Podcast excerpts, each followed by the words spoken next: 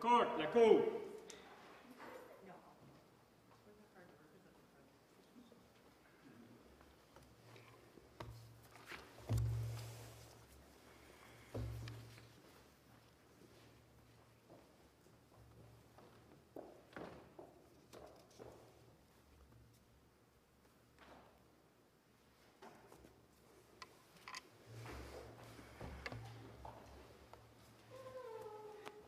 Good morning.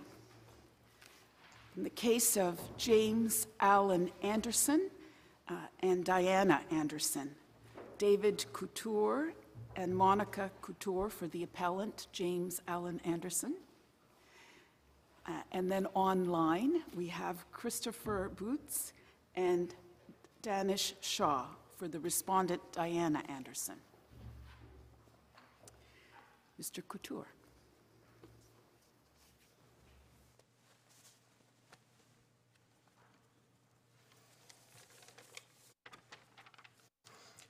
Thank you, Justices.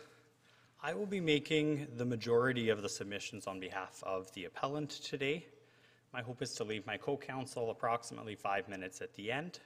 She's going to be speaking to a couple of specific issues, uh, particularly as we see um, some um, problems, some contradictions in the appellate level decision that uh, we have ad- obviously addressed in our factum, but she's, that she will speak on briefly.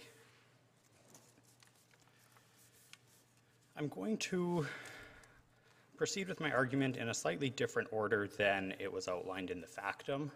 I think the importance of talking about standard of review has sort of led me in that direction.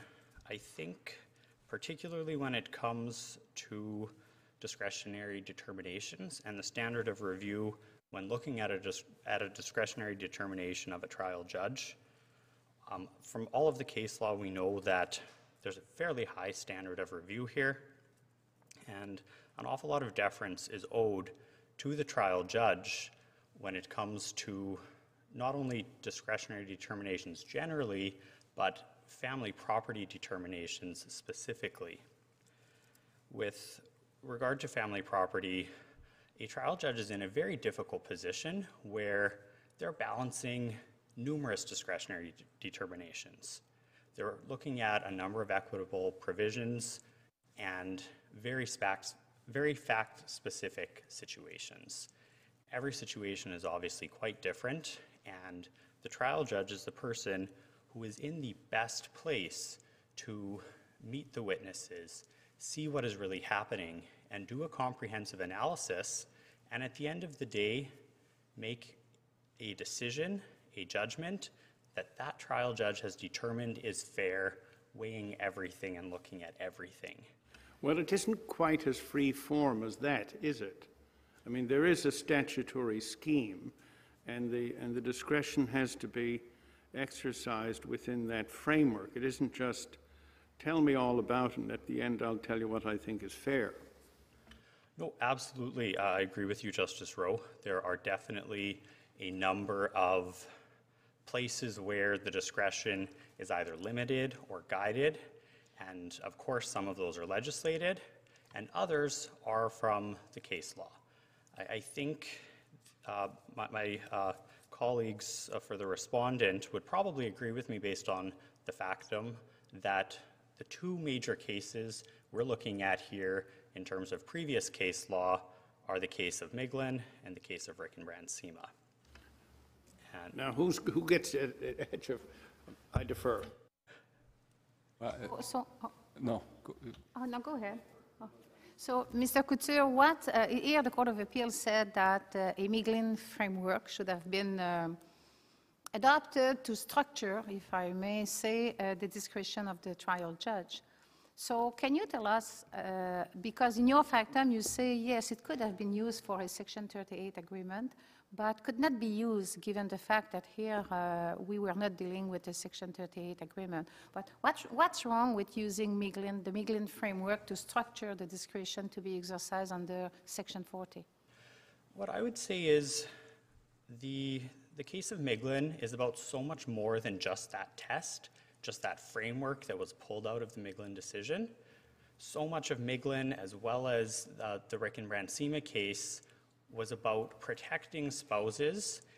And the way that I read both of those cases, and that I think they've typically been applied, is that they're adding an extra level of protection to an agreement that's already meeting the legislative requirements, to an agreement that the, um, all of the, the boxes have been checked for the, the relevant provision that we're looking at.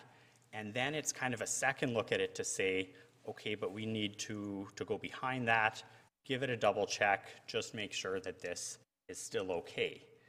I- think the way that the Court of Appeal did it here was, was sort of the opposite, and they used those same tests not to say, is this agreement one that shouldn't apply, but they applied it to a test, they applied the test to an agreement that doesn't yet apply to say, well, now it should apply. So, I think it's sort of the opposite, and that it, it kind of does the opposite of what I think this court intended in both Miglin and Brandsema to, to add protections. But, uh, counsel, isn't there something more fundamentally different? In section 40, the discretion, and we, of course, it's the legislature that's going to tell us how, t- the context of the whole of the statute is going to tell us what that means, that discretion. That discretion is understood in a property division context, which under section 20 and following requires the court to look backwards at the relationship, at how the property was acquired over time, and exercise its discretion in respect of a non-binding agreement as to whether that non-binding agreement should affect retrospectively the acquisition of property and, and the debts. In Miglin, however, where there was, there, the, the, it was not, it was being, the discretion in question was not in respect of property interest, but a spousal support interest as constrained by Section 15.2 of the Divorce Act. The question was the effect of the agreement prospectively, going forward. The character of the discretion is different given the statutory context in both cases, which means to me that transposing the test of Miglin into the Saskatchewan legislation would do a disservice to legislative intent. Now, the bigger question is insofar as the legislature speaks to some of the Miglin concerns, independent legal advice at, at section 38 in the definition of interspousal agreements, in section uh, 20 through 24, the potentially unconscionable or unfair character of the agreements. To what extent can Mi- the Miglin principles serve as at least signposts for reading the stat, the Saskatchewan legislation? Thank you, Justice Kasirer. I, I do agree with you that absolutely this should not just be taking this test and transposing it onto uh, a Saskatchewan Family Property Act a agreement that we're looking at. But I, I do think that through the case of Miglin and the case of Rick and Brandsema generally, there were some really good general principles that we do need to be considering. We, we do need to be thinking about, um, I would submit in any property agreement when it's being analyzed, specifically the ones about the nature of the relationship, because very similarly to in the case of, of Rick and Brandsema, this was an emotionally charged time in this separating couples relationship that we're looking at here. And I would say that this court in that Brandsema case uh, didn't quite go as far as to say every case, but most cases, there's going to be some level of emotion that's involved that means we need to be treating these kinds of contracts different from a corporate contract or a uh, contract between, you know, say, two business partners. That there is a nature of the relationship generally that we do need to, to think about and appreciate. And, and I think perhaps the Court of Appeal here, uh, when they were, they, they made very brief reference to Rick and Brandsema, but I don't think that they accurately portrayed what Rick and Brandsema stood for in that respect. It, their conclusion seemed to be that this court in Rick and Brandsema brought the Miglin analysis into property cases, and that's sort of the end of their analysis about Rick and Brand SEMA. But I don't think that that's what it did.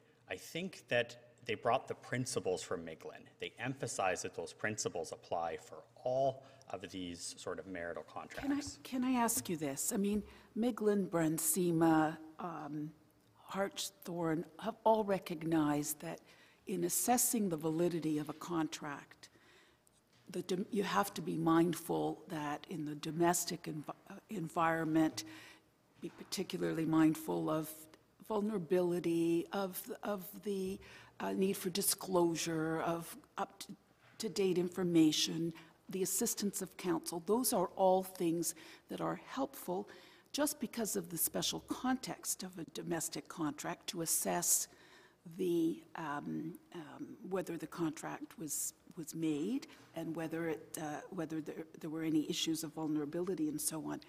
But the Court of Appeal went further here. The Court of Appeal imported the framework, which talks about onus, which talks about presumptive uh, application, and which talks about great weight. And I guess my question is, doesn't that in the end undermine the distinction between a Section 38 agreement and a Section 40 agreement, and indeed the legislative framework that Saskatchewan has set out um, here for the division of family property? Well, I, I couldn't have said it it better, Justice Karakatsanis. I, I I guess completely that's a agree. better question for your friend. But I, I guess what I was really getting at is that there are some aspects of Miglin and Brandsema which just recognize the reality of the need to be scrupulous in assessing the validity of the contract and whether it meets the objectives of the legislation, which is helpful, but that the framework itself uh, is a different matter. Oh, Absolutely, and, and I, I do, um, So you're to- agreeing with my colleague, but I'm going to put a different position to you. I don't know if, if your agreement is going to be accompanied by a comment. I don't want to cut it off if it is, otherwise I'll put my question. absolutely, please go ahead. Okay. Whether or not a contract is formed, it seems to me, is a question of ordinary contract law. Whether or not a, a contract meets the requirements of um, an interspousal agreement in this instance, as defined in the legislation, is a separate question. It has to be a contract, but then it has to be formed in certain circumstances. I think it's clear that this agreement was not formed in those circumstances. Thus, we are left with, is this a contract at all? Or is it an agreement to make an agreement, in which case it, it doesn't meet one of the ordinary uh, requirements for uh, contract formation, binding contract. If, however, it is a contract under ordinary contract law, and it's not an interspousal contract, then it becomes relevant to the exercise of authority under Section 40. And here's where I'm kind of coming to the punchline. It seems to me it isn't a question whether it's valid, because whether it's a valid contract is contract law. It's the weight which it is to be given. And the weight that it is to be given is properly considered by reference to were people aware of the consequences of their actions? Were they aware of the circumstances of the other spouse? Were they in a position of, uh, or a time of personal turmoil? But to me, that doesn't go to validity, that goes to weight. Well, certainly, Justice Rowe. And I think my interpretation of Section 40 and the use of the words "any agreement" actually would provide that it doesn't have to be a contract according to, to normal contract law, because certainly an agreement to agree is an agreement of sorts that I would say would fall under that, that a judge could still consider. Of course, it, it would be on perhaps a narrower point, it might be a smaller amount of weight, but, but I think that's what the trial judge did here, was determine this is an agreement to agree, but even an agreement to agree falls under section 40 because of the broad terms of any agreement. The trial judge actually consider the agreement under Section 40? When I read the reasons, and I'm looking in particular at, um, towards the end, the, the two paragraphs where he actually discounts it, the award by $8,000, what he was looking at there was really the delay that your client had in, in providing any notice that he was disputing the property arrangements in this agreement, of however you describe it, and that she was lulled into a sense of security and would otherwise have put in a claim at 2015. That's different from taking the terms of the agreement into consideration. So there's, a- that's my question. And I think under section 40, you can take the existence of the agreement into consideration even without looking at the specific terms. Okay. And certainly my read of the entire case, when you go through the in-depth analysis on section 40 he had, and then when he said that I am able to take the agreement into consideration pursuant to section 40, and I'm in agreement with that approach. He said that earlier on, and then at the end, when he said, okay, but now we turn to the agreement, I agree he didn't mention section 40 again there, but I, I don't think that there's an easy other way to interpret it, and surely the Court of Appeal even, early on in their decision, they even spoke to the fact that uh, it was a, the- that the trial judge had found that section 40 applied to allow him to do this. Uh, They, they kind of contradicted themselves later, as my co-counsel will speak on a bit more, but And can I follow up there? I mean, it, it seems to me the trial judge applied uh, the test in the Tether case, and the Court of Appeal also applied that same three-part test as to whether or not there is an agreement. So uh, we would, I think, have to say that everybody was turning their minds to, to whether or not there was agree- an agreement. Um, I don't take you to be um, uh, challenging the use of that three-part test to determine an agreement. Is it, it's a difficult, a difficult one because that text is, that test is created in a totally different context. The existence, I mean, Tether was a case where lawyers had been involved for a prolonged period of time, and the whole idea was they needed to look at without, uh, without prejudice communications between counsel to determine if an agreement even existed. And that part of why the, the tether test includes that there needs to be consensus on all the essential terms is because in that context, you need to have everything in the agreement covered. You can't have just a partial agreement because then there could still be litigation after allowing in without prejudice communications, and there might have been some intention of compromise without reaching everything. So I think it's a very specific type of agreement that is dealt with in Tether, which is why the trial judge said, well, no, it's not that kind of agreement because we haven't gotten to the point of resolving the home or the household goods. And in fact, But this, this is where I come back in. I mean, it's, I mean, I find it odd that um, there's a specific set of rules that do not seem to me to conform to the ordinary common law rules as to the formation of a contract, which, which are being imposed here. I mean, I can have a contract to say, I have three disputes with you. We're going to deal with two of those disputes in this agreement, and the third one, we're going to put on a separate track. What Tether seems to be interpreted to say is that, no, you can't do that. It has to be comprehensive, and unless it's comprehensive, it's, it's not an agreement. I don't understand that. So I, I can sort of give you an idea of what it looks like in the Saskatchewan context when those applications come up. And it's usually the lawyers need to uh, recuse themselves because they're going to be witnesses. Other lawyers come in and it's a fight about the existence of if there was a contract. And you're saying we don't need a trial because everything is resolved without the necessity of a trial. So I really don't think that it, it's a test that makes a lot of sense the way that the Court of Appeal has brought it in into their analysis. I, I think the trial judge was, was asked by the respondent to look at it and, and went through the, the boxes uh, and whether or not, given there was no counsel involved here, that, that's really the approach that, that should be. I'm not sure. But in any event, he found that it didn't apply. Can, can we answer Justice Rowe's question, which I think is a key one, by looking at the specific paragraphs of the trial judgment? Because I think we're going to have to do that at the end of the day. And it'd be helpful to have your views on that. I'm at paragraphs 108 and following of the trial judgment. And I first uh, observe, and, and- and my colleague Justice Martin noted tether, but the trial judge says the absence of legal representation of either party is troubling for him, not easily overlooked.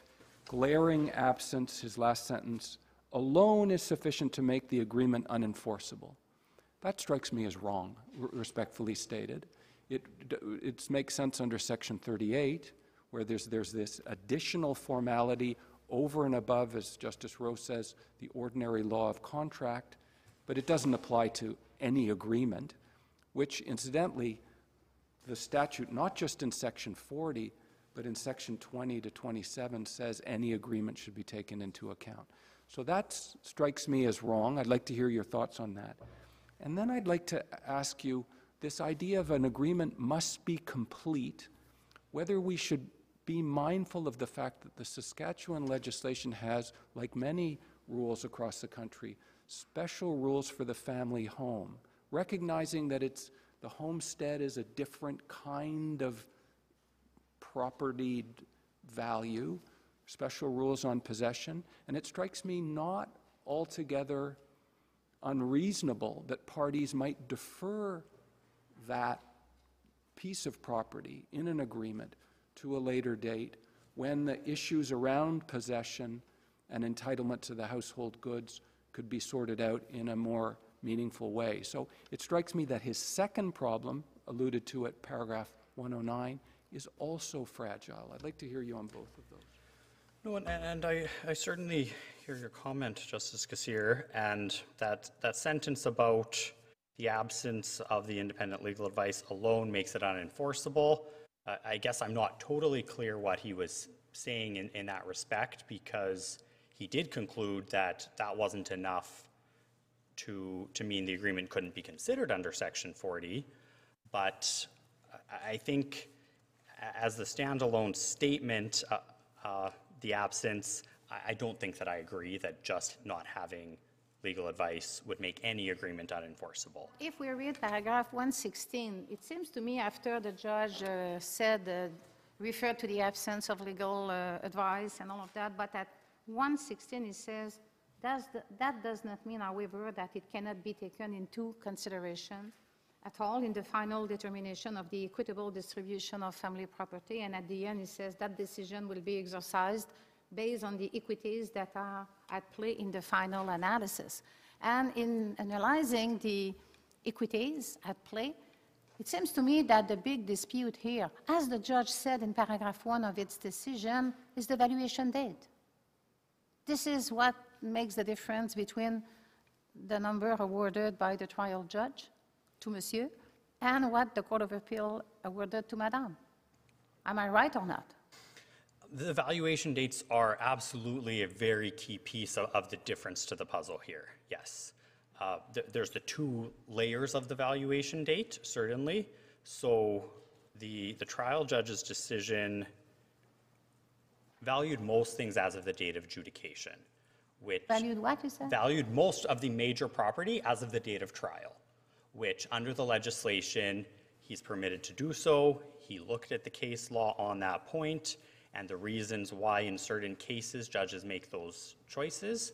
And I, I would say he was very consistent with what most judges, if not all judges in Saskatchewan have been doing, which is if the market value changes due solely to the, or if the value changes due solely to the market, then you use a date of adjudication value instead of a date of application value. So, so he certainly did that on those major assets. Now, there is the valuation date difference for those few remaining assets. There were, there were certainly some things that he still valued as of the date of application, which was the 2017 date instead of the 2015 date. But fundamentally, those were, were smaller assets that had very minimal impact. And I think that it makes sense in the context of it being such a small number that he chose $8,000 as a way to sort of compensate and adjust for that in his. So- So just to follow up, because I'm not sure I got the complete answer to Justice Kasirer's question, we have the trial judge conclude in paragraph 115 that this was not, there was no consensus ad idem. There was no Yes. agreement, f- there was no kind of, to use Justice Rowe's uh, terminology, there was no valid contract at all. Correct. And then we don't see, even though he says he can take it into consideration, the only basis on which he takes it into consideration at the end is that the delay kind of lulled her into not including property in the a- initial application, but otherwise imposed the valuation day of trial. Okay, thank you. And, and the, the Court of Appeal said that was wrong, that was an error in principle. And your position is that it was not an error in principle? I, I, I heard you say that you agreed that the absence of legal advice alone can't make it unenforceable. So uh, when it comes to the, the consensus ad idem question, Yeah.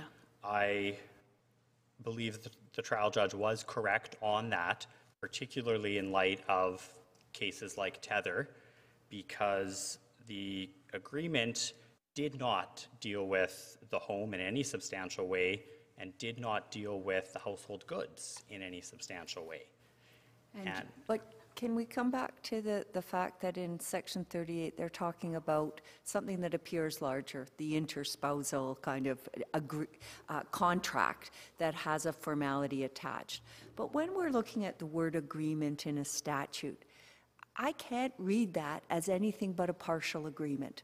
So that if the parties had, had agreed on nothing but the house, that might have been an agreement within Section 40 that could reasonably be taken into account, or any other thing. So, so why does it, why is the trial judge allowed to focus on this notion of completeness, especially given that there's a severability clause, all right? But, but why isn't agreement any agreement, any time the, the components uh, of the meeting of two minds exists, so that that is something that's off the property table in terms of a trial? I- And I think that's what the trial judge here did. I, I don't think that the trial judge did the same thing that the Court of Appeal did, which was add consensus ad idem as a first step to get to Section 40. I think he was looking at it as a, on another line of another possible way of showing that there could be an agreement. Because at paragraph 116, he specifically says right afterwards that that does not mean, however, that I, that it cannot be taken into consideration at all in the final determination of the equitable distribution of family property. And then goes on to talk about section 40 and how it allows him to do that and how he's in agreement with doing that. But isn't there a fundamental inconsistency between 115 and 116? He says it's not an agreement, but under Section 40, I can take it into account. I would read Section 40 as saying, when you have an agreement, you must first establish an agreement, and then um, you can take that established agreement into an account, into account in a manner that's reasonable. And so when I see those two paragraphs, I think, is there a disconnect there? And I, I think if you read the first sentence from paragraph 108, it helps perhaps to clarify because the trial judge there says the agreement at issue here is not within the category of agreements recognized in Tether and Iverson.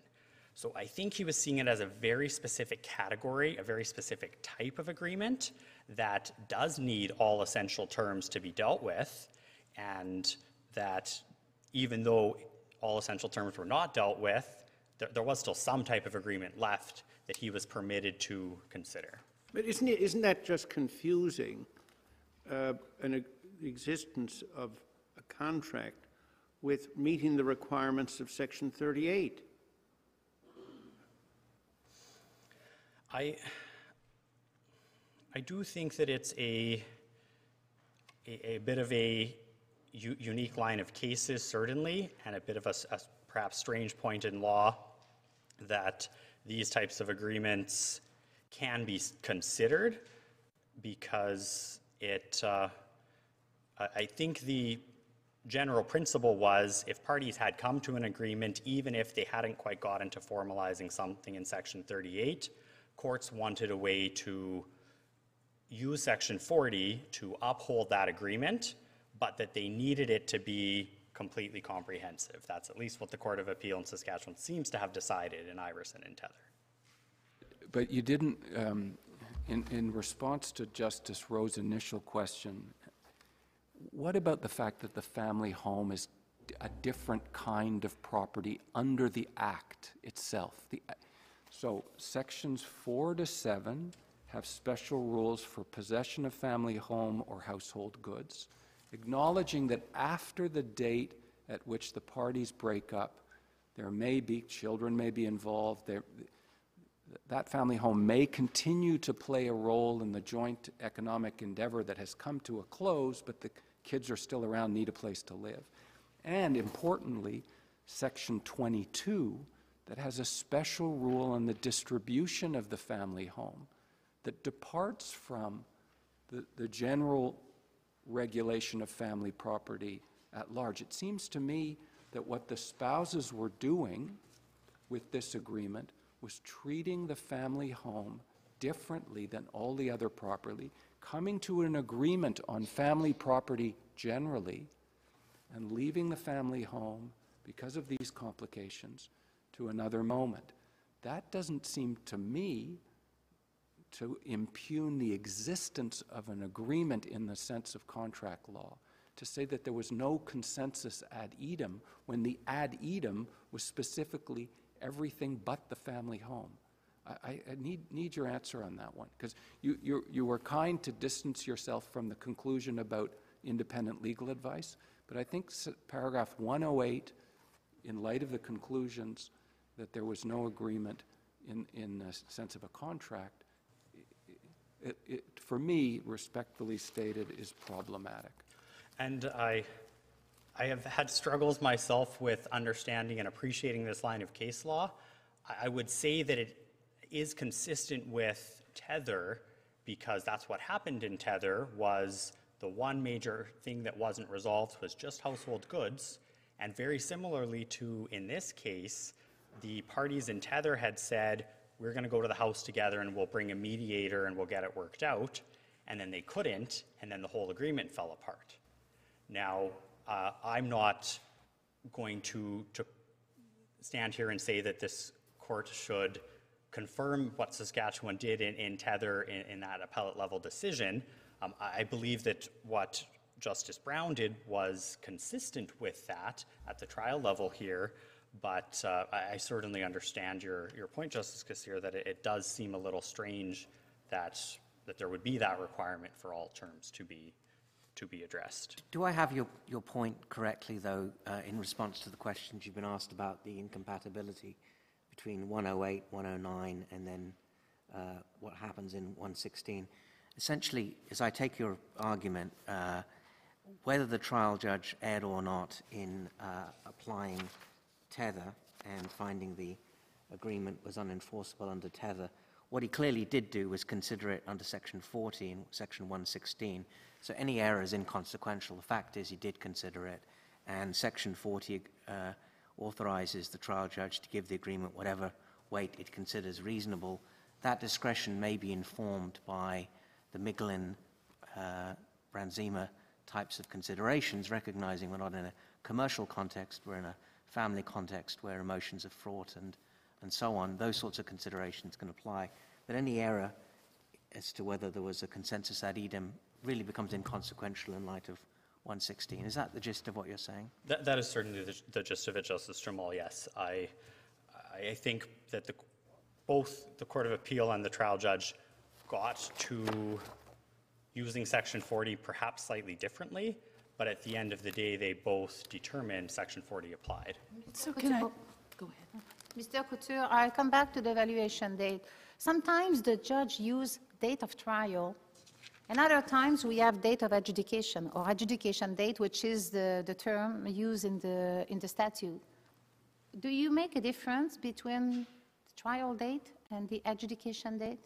No, I, I see those as synonymous, that, that It that is synonymous, because here the values uh, used by the trial judge uh, were the values that he had at trial, because we know that it took uh, many months to, to give his decision. So, but the values are the ones uh, existing at trial.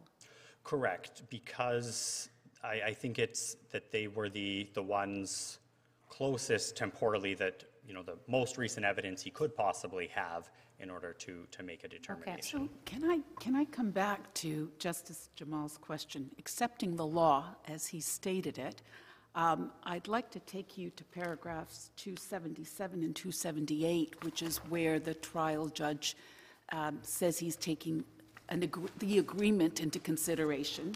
And um, uh, although he doesn't mention Section 40, let's assume that that's what he's doing. Um, How does he take it into consideration? He says that the impact of the agreement had the effect of lulling Diana into a sense that the property issues had crystallized to a certain extent, so she did not have to pursue a petition for that reason, which strikes me as a little inconsistent with some of the earlier findings. But then when I look at paragraph 278, he's, the, the discount is for the additional expense and consternation. It brings me back to my original question to you, which is, how did he take the agreement into consideration? Um, Did he take the contents of the agreement, what seems to be an agreement that they'll each keep their own property, except for the home, which has to be dealt with in a different track? Did he take the content of the agreement into consideration at all? Um, Justice Karakatsanis, I don't think that he did, and I don't think that he intended to, given all of the factors he considered and, and weighed in looking at why, generally speaking, it was necessary to do a full property distribution. However, I would say he was cognizant of the fact that there were those few items that did change in value between the date of the initial petition and then the date of counter petition, and they weren't very high in value, but there were some slight changes, was perhaps to compensate for that. But I, I guess the way it works out in this case is that all delays worked in favor of your client. The business value was going down and the house value was going up. So all delays, starting back to the date of the agreement, right through to trial, were always working in favor of your client. Cer- Certainly, that things did move in that direction where they were benefiting the, the husband more than the wife. And I think that there being some, some delay that the, the husband was being attributed with, the trial judge was trying to, to find some way of, of making a, a bit of an equitable adjustment, one that he thought was appropriate uh, under his discretion and in all of the circumstances. I, I, I, you know, after 280 paragraphs, however, I can't figure out what the heck was going on. Um, More sometimes isn't helpful. Um, I mean, first, the trial judge says, this isn't an agreement, and I'm looking at tether, right? which I think is sort of odd. But anyway, so it's not an agreement. Then he takes it into account. But then in taking it into account, he doesn't pay any attention to it. I mean, the whole thing is like who's on first, what's on second. Um, and, and the real core of the, uh, the agreement is in, I think, in paragraphs three and four, where basically, other than some very specific items like the truck and a small amount of money for uh, fencing, basically says everybody keeps what they've got, and, and, and then a little later on it says, we'll sort out the house later. We didn't do that. I mean, the, the, you know, the main asset, other than the value of the house, was the value of the, uh, the business that Alan had. And as opposed to being taken out of play, which is what three and four, paragraphs three and four of the agreement would have done, it's left in play, and we're left with what is being presented in many ways as, as a dispute with respect to the valuation date for the business. Whereas the, the question that it, seems to me logically precedes that is, is, is the value of the business in play at all? Or was it taken out of play by paragraphs three and four? And it gets curiouser and curiouser, as Alice said, uh, when you get to the Court of Appeal. Because they say, we're going to give effect to the agreement, and then they pay no attention to three and four. I mean, I am completely baffled as to what is going on. And I, I think it, section 40 is an interesting section, certainly. I, I would say it's a section that gives an awful lot of discretion to, to the trial judge here. Uh, gives him the discretion to not have considered the agreement at all if he chose as much, but also the words, whatever weight the court thinks reasonable, I, I think is very broad.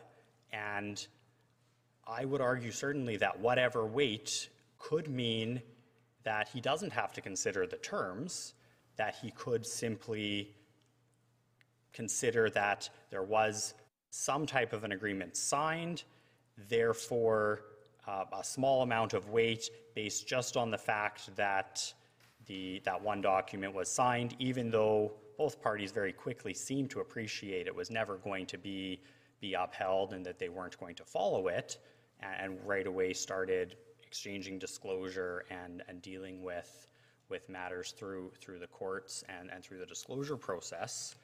Uh, So I, I would say, under section 40, I don't think the terms have to be applied, and that there's other ways to give the agreement weight while recognizing that the terms themselves shouldn't apply. Here's a question that might actually help your argument.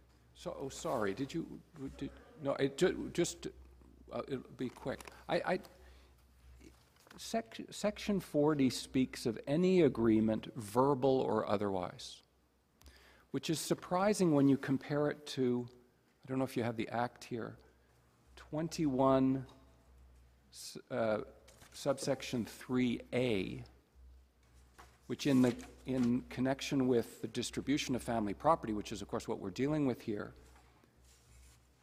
um, says any written agreement can be used to depart from.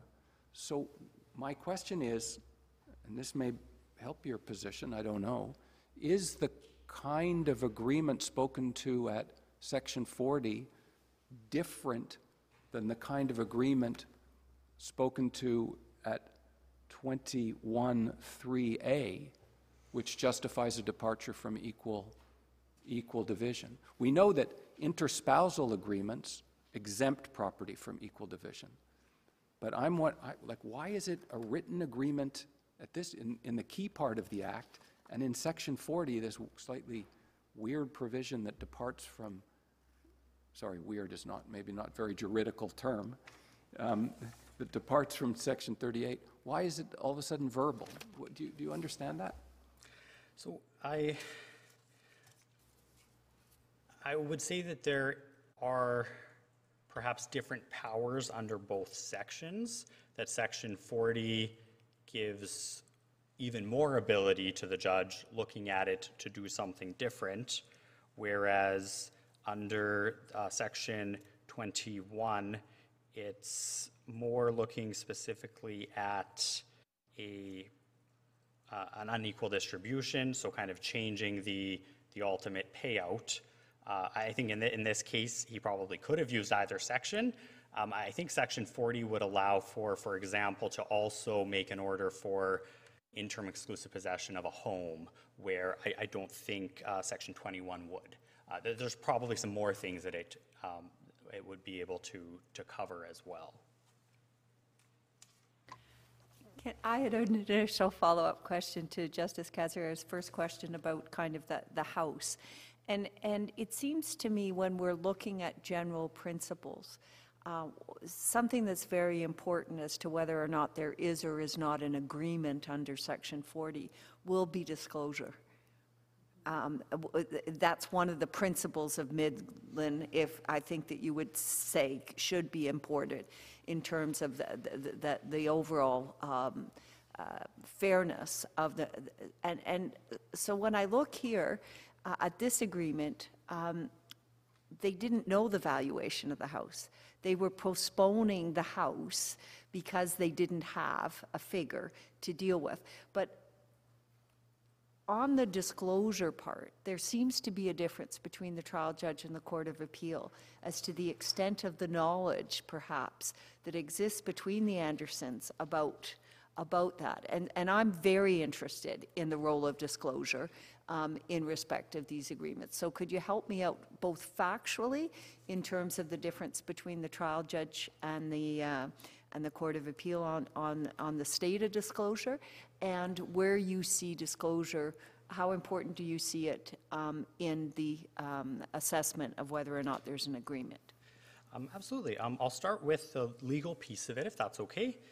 I think that one major thing that this court's decision in Rick and Brandsema did was emphasize the importance of disclosure when you're looking at the same kinds of agreements you look at under Miglin, and that the it, it was very close to, if not being a rule, that there needed to be full and honest disclosure in these kinds of situations. Uh, We're obviously dealing with a, a situation here where factually, I don't think uh, it it can really be disputed that there was no disclosure. What the Court of Appeal seemed to say was, the parties knew what each other had at the time of marriage a few years ago, so that's enough because they, they, they could figure it out. But I, I, I But the trial judge goes on and says they didn't really know the extent of the assets. I mean, the trial judge does make a different statement there, and that, I, I read that statement as not just applying to the house. Absolutely. And I think that when you're looking at the state of the assets, and, and I think the trial judge used the words crystal clear in terms of his view of the fact that the parties didn't know what each other's assets were worth. And for family property purposes, it's not just the existence of a pension that matters, it's the value of the pension. And in particular, the amount that that pension increased during the period of the marriage. And those are all of the important pieces and the, the aspects of the disclosure that were, uh, I, I think, very necessary here. But none of that had been exchanged, and the parties didn't know what that was. And it seemed to be more than anything, the Court of Appeal sort of sloughed that off and said, it, doesn't matter, it's close enough. They, they had some idea before, and I, I don't really understand their, their view of it. But, but it's also, I would say, a factual determination that they made, and they didn't really make any reference to any palpable and overriding error on the trial judge's part that, that would allow them to, to overturn that factual determination that the trial judge made.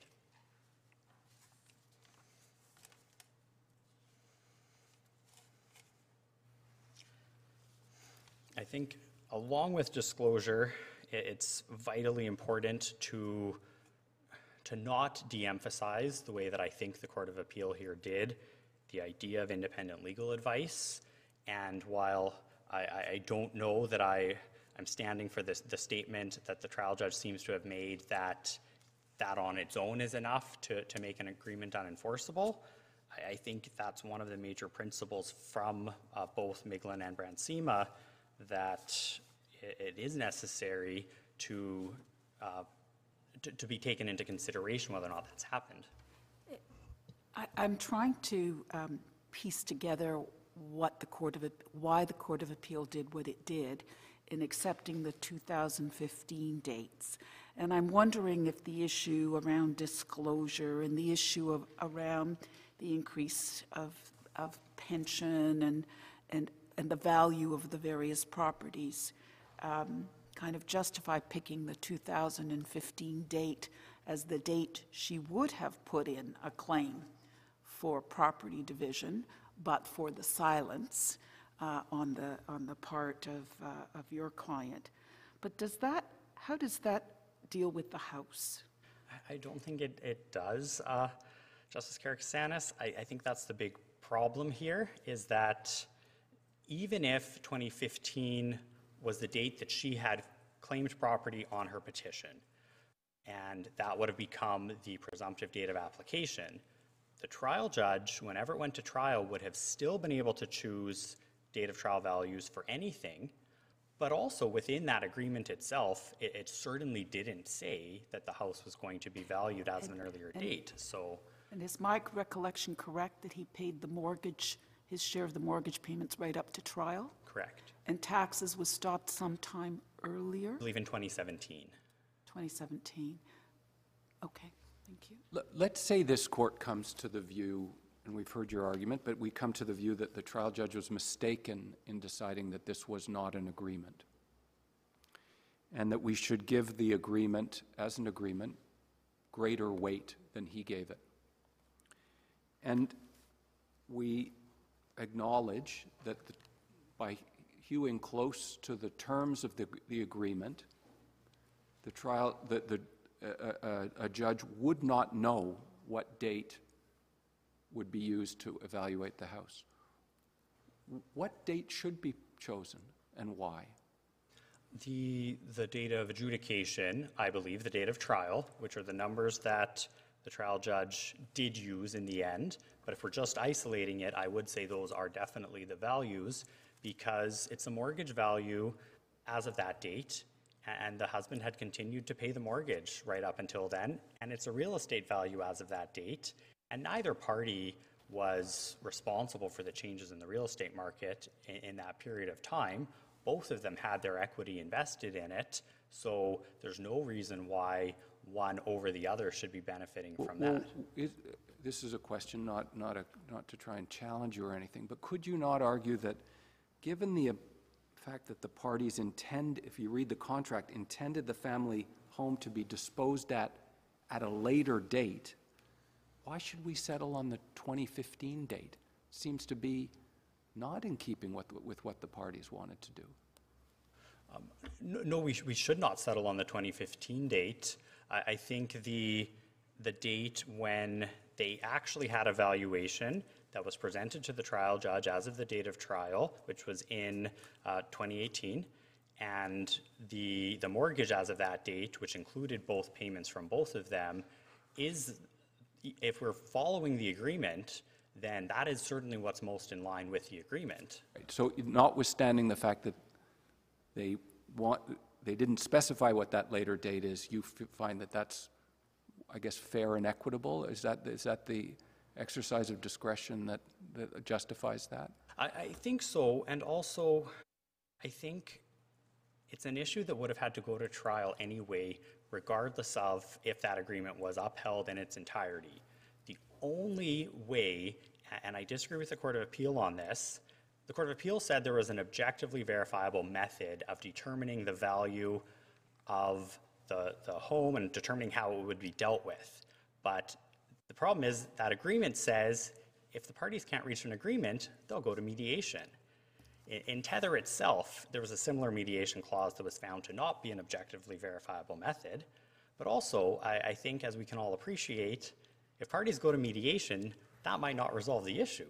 So if they couldn't come to an agreement in mediation, they were heading to trial anyway. And yes, it, it could have been any later date potentially. There's a lot of gray area in, in that wording. uh, and I think that's part of the problem is the wording's not totally clear.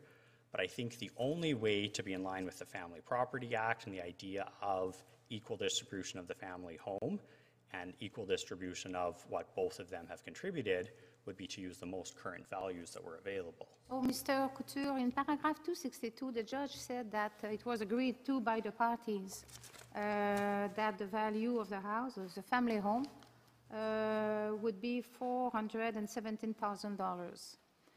And this is the value at the date of adjudication. But the agreement was just pertaining to the value at, uh, of the house at that date, and the agreement did not go as far to accept the date of adjudication as being the value to be used. Right? I, I believe so, yes. Yeah.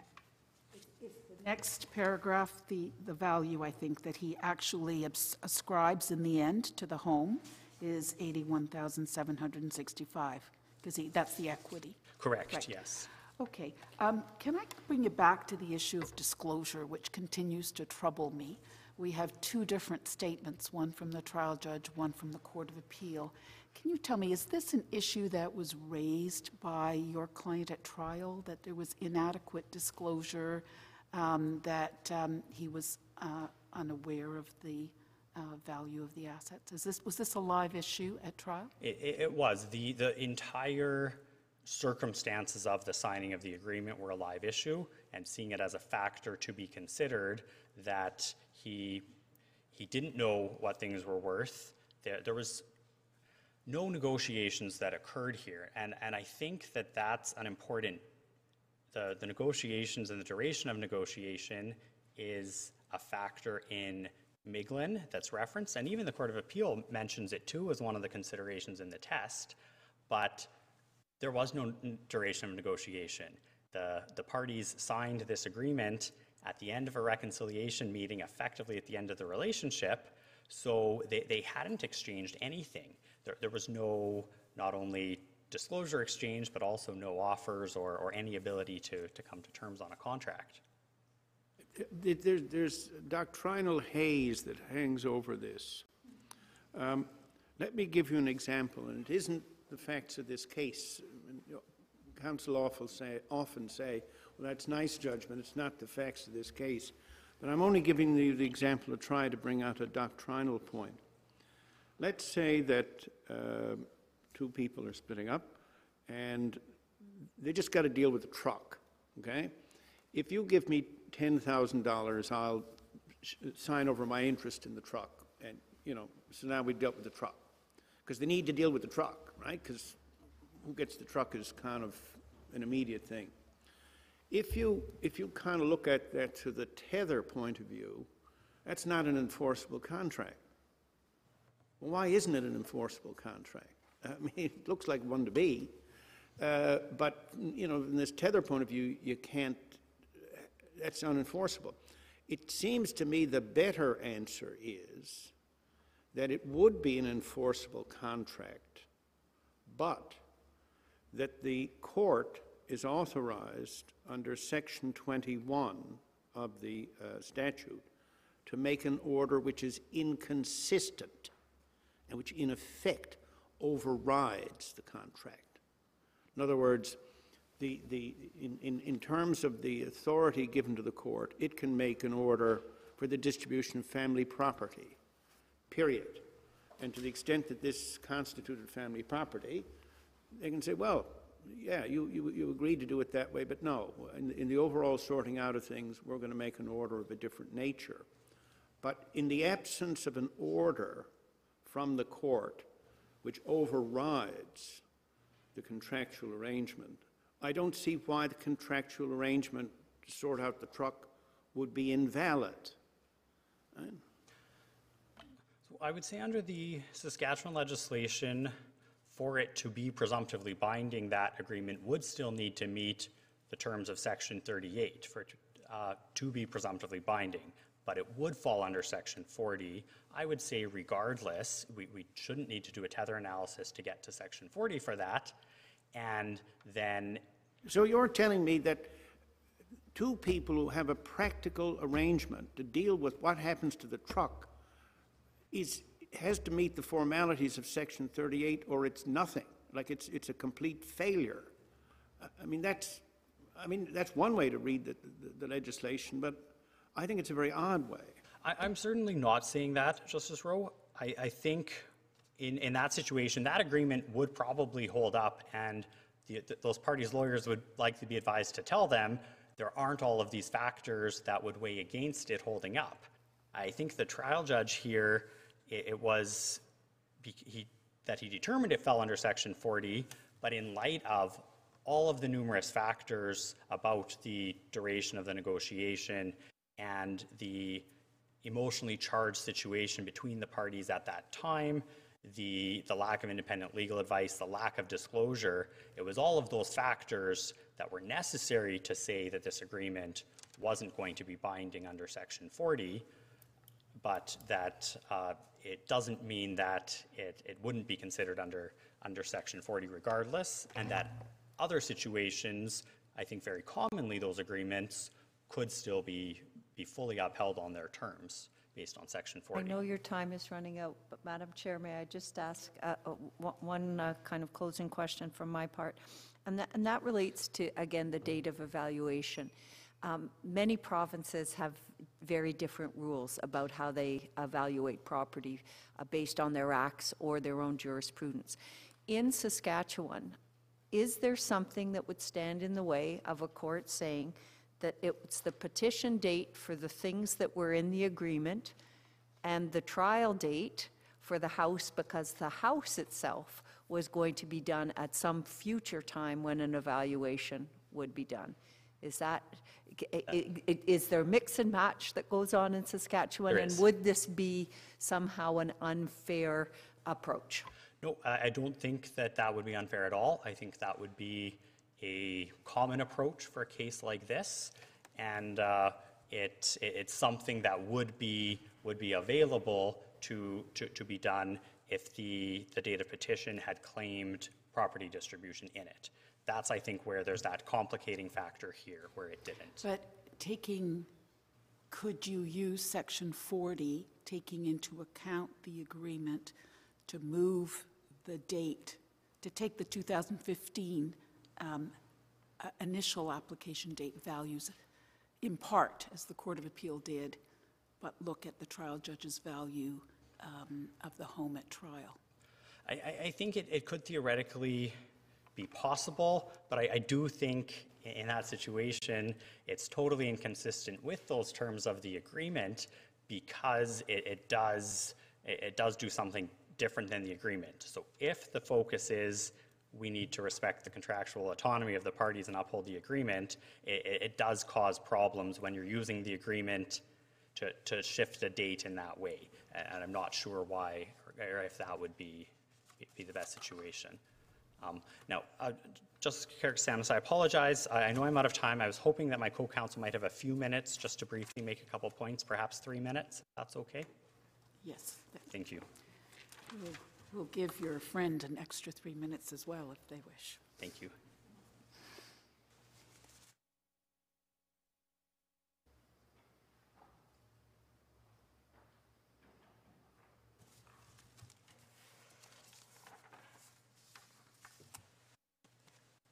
Good morning, Justices. Uh, As my co-counsel already noted, my brief submissions this morning will focus on the contradictions made by the Court of Appeal in their application of Section 40 of the Family Property Act. These issues have already been discussed this morning in response to questions from the court, so my submissions will be very brief. Uh, The Court of Appeal, using their discretionary powers, uh, did something that was dramatically different from the outcome that would have been uh, awarded if the agreement had simply been applied.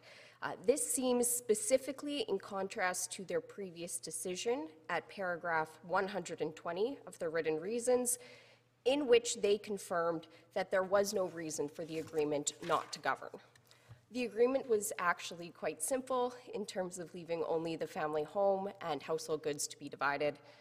Uh, If, as the Court of Appeal previously concluded, the presumption from the legislation that these items be divided equally was sufficient to fill any gaps in the agreement, which did not specifically state how the household goods and the home would be divided, then the only way for the agreement to have actually been given great weight would have been for each party to retain all of their other assets as required by the agreement, uh, and the home and the household goods would have then been divided equally. Therefore, it can be concluded from this that the Court of Appeal did not respect the contractual autonomy of the parties or the negotiated terms of the agreement, uh, as the ultimate outcome bore no similarity to the provisions of the agreement. Unless there are any questions from the court, these are my submissions. Oh, I do have a question, and it just brings up a confusion I had. The trial judge has two sets of valuations, and in the first set of valuation, comes up with the exact same number that the Court of Appeal actually uses in their final assessment. Explain that to me based on what you've just said there, uh, because it seems to me that there's an inconsistency there. Uh, There does seem to be an inconsistency.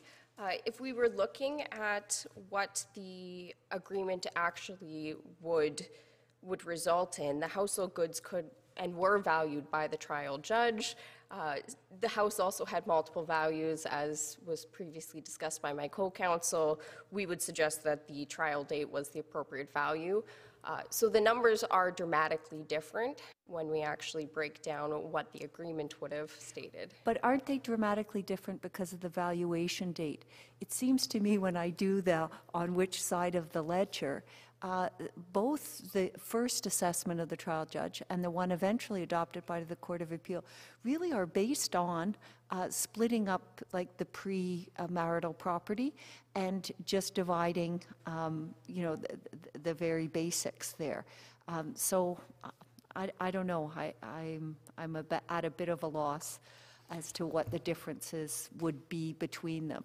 What do you say? Okay, if, it take, take the marital, uh, or take any agreement out, what would be the valuation then? What, what would the difference be? Because I couldn't really figure that out. We would suggest that the trial judge correctly decided when looking at the individual assets and valued some of them as of the date of counterpetition, which was the date of application pursuant to the Family Property Act, and then divided other assets as of the date of adjudication uh, due to, they had increased due to market forces. Can I just clarify one thing? You said that the um, Court of Appeal um, did not implement the agreement. Do I take it that implementation of the agreement in your submission would have been to take the trial value of the house, which is about $82,000, and split that in half? Equalize Yes, that? uh, that's essentially it. There Okay. also was a I just value wanted for the to be household clear. goods. Thank Yes. you. Thank you. Thank you.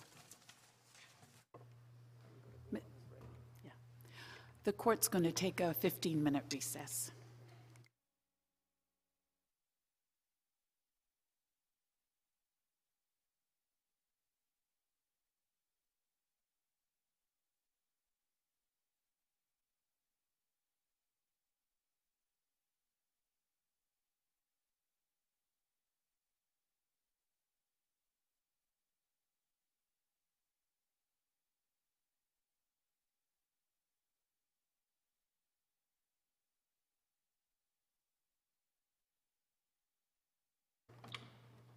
Court, la cour.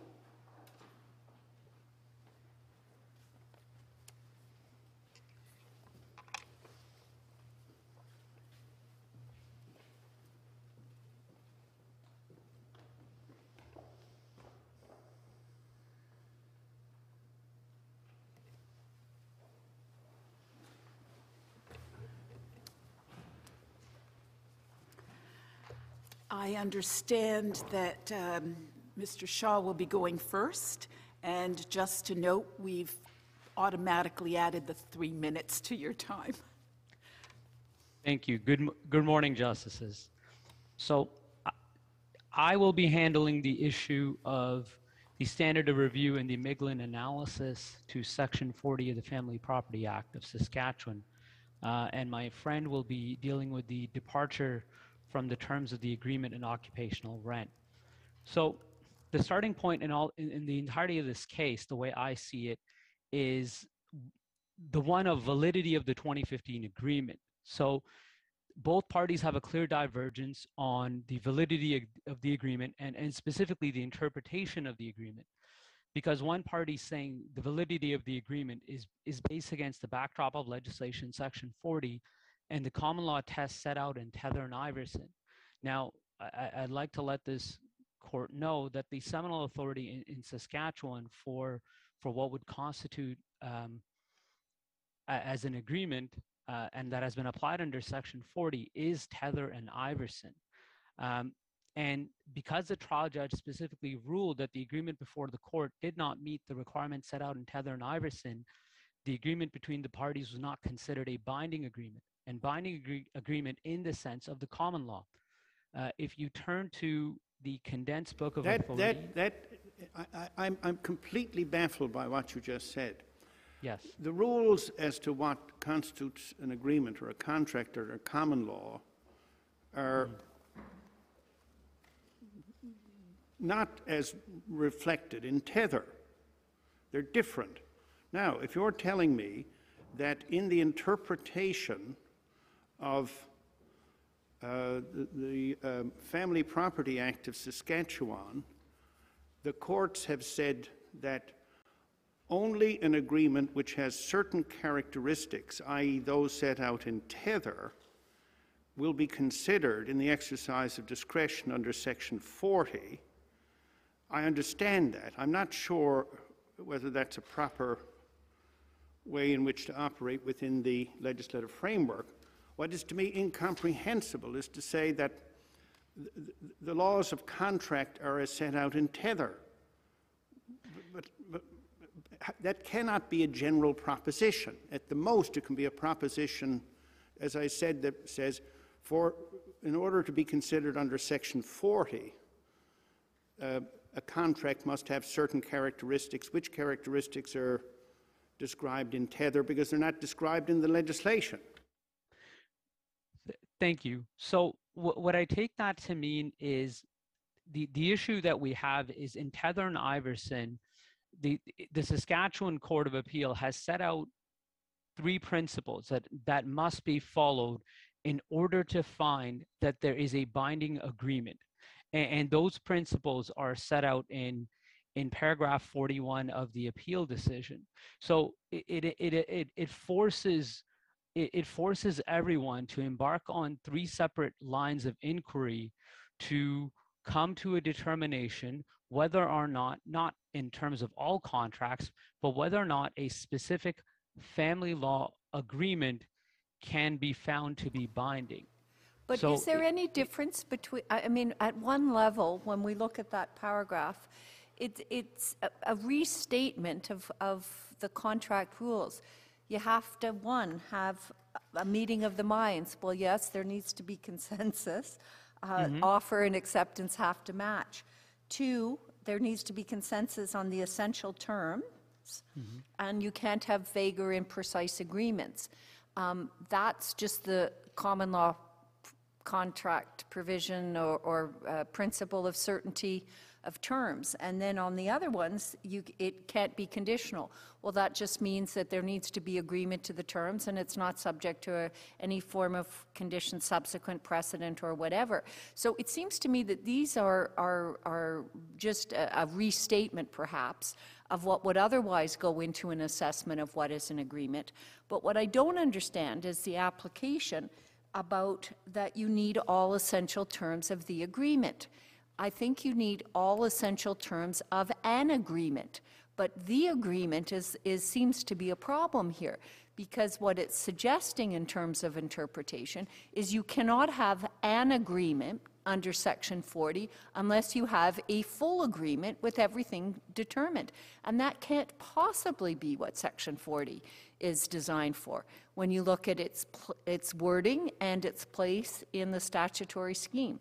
So, uh, so I, I mean, I, I don't understand, I guess, uh, or, or what's your submission on the second element there, which seems to have led the trial judge into some error about the difference between a possibility of an agreement on particular property and the agreement, which um, some people are suggesting needs to be something that avoids a complete trial, which doesn't, doesn't make sense to me under contract law.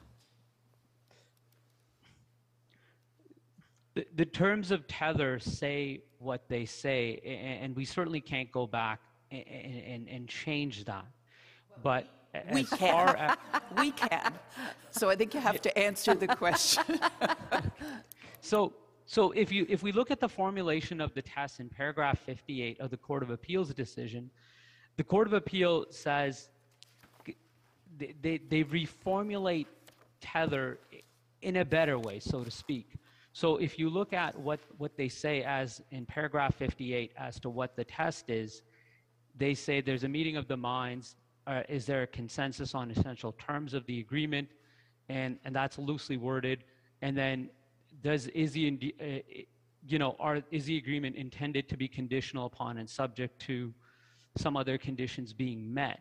So I, I, think the Court of Appeal does clarify uh, the question being asked because it's, it's consensus on, on, on, on essential terms. And, and there can be some essential terms, but, you know, certainly you can say, well, certain terms are essential and certain terms are not. So the, the primary issue that we, we ran into when, when the court of, um, when the trial judge started off his analysis, if, if you, if, if you, if you look at the application and analysis that the trial judge makes, uh, and this is in paragraph 108, tab one of the, our condensed book of authorities.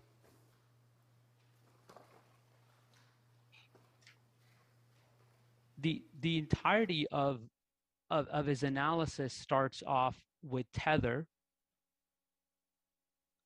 And then if you go all the way to paragraph 117,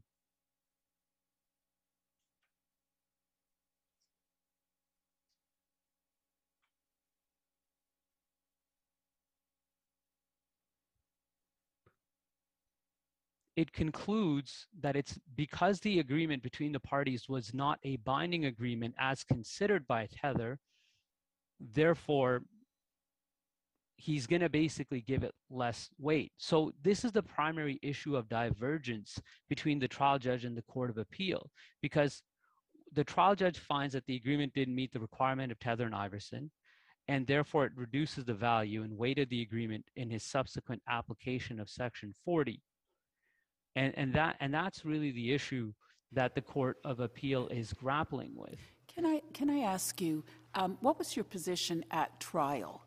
Um, I understand that you wanted the agreement to be implemented, but what was your, but was your position that the, what did that entail?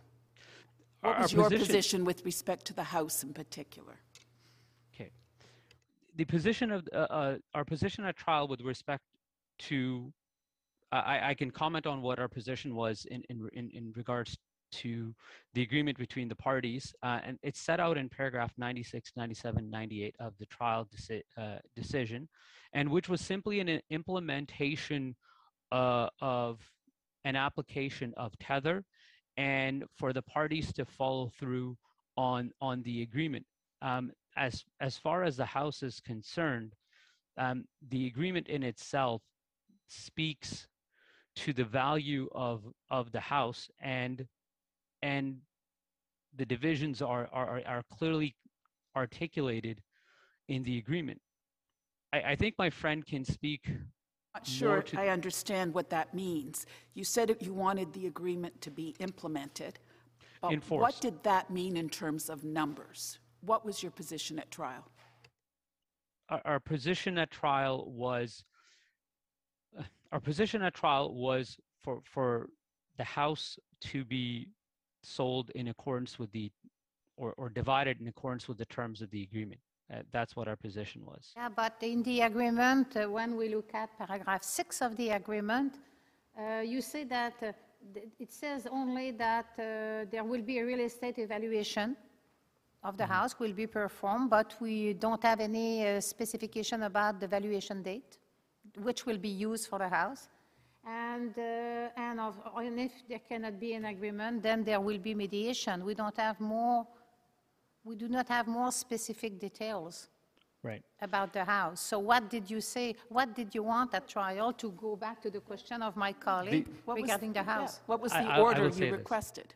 we wanted December 2015 to be the date. December 2015 was to be the date because th- there's ample information to suggest that there was correspondence between the parties where Miss Anderson was trying to purchase the house and and that's what she was trying to do. So the submission that was made was she wanted the agreement to be enforced based on the December 2015 So what, wa- what was the purpose of uh, the husband continuing to pay the mortgage uh, payment on the house until trial if he would have agreed to have the house valued as at uh, 2015? Eh, That, that is an issue that my friend will be dealing with, um, and maybe if he can jump in and, and speak to that issue. Are you finished your part of the submissions? No, I'm not. But, but that, that specific question refers to occupational rent and the advancement of occupational rent. No, I'm not talking about the additional rent. The additional rent was a claim by the husband to the wife. I'm talking mm-hmm. about the fact that Monsieur continued to make the mortgage payments and his share of the, the taxes until trial, until summer of 2017. So I'm trying to understand the rationale for uh, evaluation of the house as at uh, 2015. I, I think the simple answer is because because there was an understanding that she wanted to purchase the house in December of 15 and because those issues were were ignored and and finally because the entirety of the agreement was challenged uh, I, I think the submission was there was additional costs that were incurred by Ms. Anderson. And therefore, because the additional costs that were in, incurred, in order to enforce the agreement, the valuation date should be uh, the 2015 date. Right, with no accounting for uh, his contributions after that, which just, again, uh, you know, there's baffling incontinuities here. Uh, Was it not evidence that um, the parties decided not to deal with the house at the time of the agreement because the real estate market was not that good? And the- this is the reason for which they decided to wait later? Yes, that's correct. And, and that's absolutely correct. And, and, and certainly, shortly following, the reason why this was in the agreement was because of this reason, but the evidence of, of Ms. Anderson was shortly afterwards. She, she did try to purchase the house to, you know, for the purpose of finality to, to close the agreement between the parties. And those overtures were, were, were, were denied by Mr. Anderson.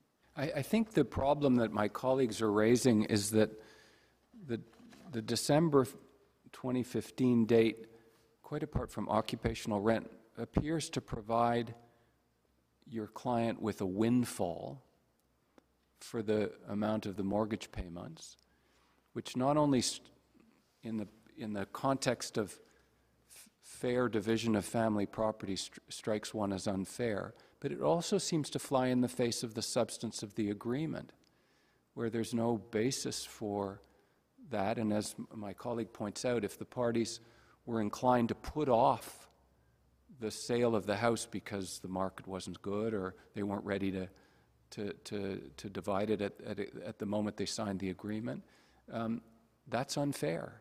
And it's unfair both ways, both under the, in the spirit, the substantive compliance with the statute, and it's also unfair in, under the terms of the agreement. I think you need to answer that question. I, I, I will absolutely agree that in either scenario, there is some unfairness there. And, and, and this is why the, issue of finality largely comes into play because if, because clearly at the time of the 2015 agreement, the parties were largely equal, if, if I can use that word, in, in their, in their financial affairs. The, the firm, uh, the agreement was, was provided an equal division to both parties. Now, the one, the one thing is, while if we look at the later date of 2017, yes, you know, there is a windfall to, you can characterize that as a windfall to Miss Anderson, but at the same time, there's also a windfall to Mr. Anderson because his circumstances have certainly changed.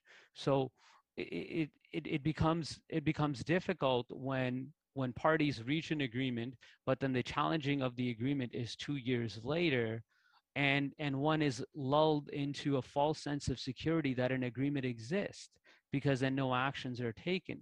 So this is a difficult factual scenario because in either in either timeline, one party, for the lack of a better word, is getting the shorter end of the stick, right? But had had the agreement been strictly complied with based on, let's say, the 2015 dates and and Miss Miss Anderson's overtures were not denied, then there would have been equality, largely equality between the parties. So there's also the issue that, you know, why did Mr. Anderson wait so long? Did he specifically wait so that, you know, his fortunes would dwindle? And and that's the way I kind of see it. And and and, and, and maybe this goes on to my second point, but one of the one of the issues that was raised um, when, when my friend was making submissions was the issue of disclosure between the parties. But the, the issue of the disclosure at the time of trial was largely a moot issue at trial because if we look at um, I don't think the issue was disclosure at trial. I think the issue of disclosure related to when parties are, are formulating an agreement that doesn't qualify under Section 38, but may qualify under Section 40. What level of disclosure should a court be looking at to see whether or not there can be an agreement? I think by the Right. time the trial happened, we- we, saw everything came out, and the trial judge had no problem giving uh, uh, values to everything. Right. Thank you. Um, but if we look at tab two of the condensed book, um, it's in paragraph 105 and 106.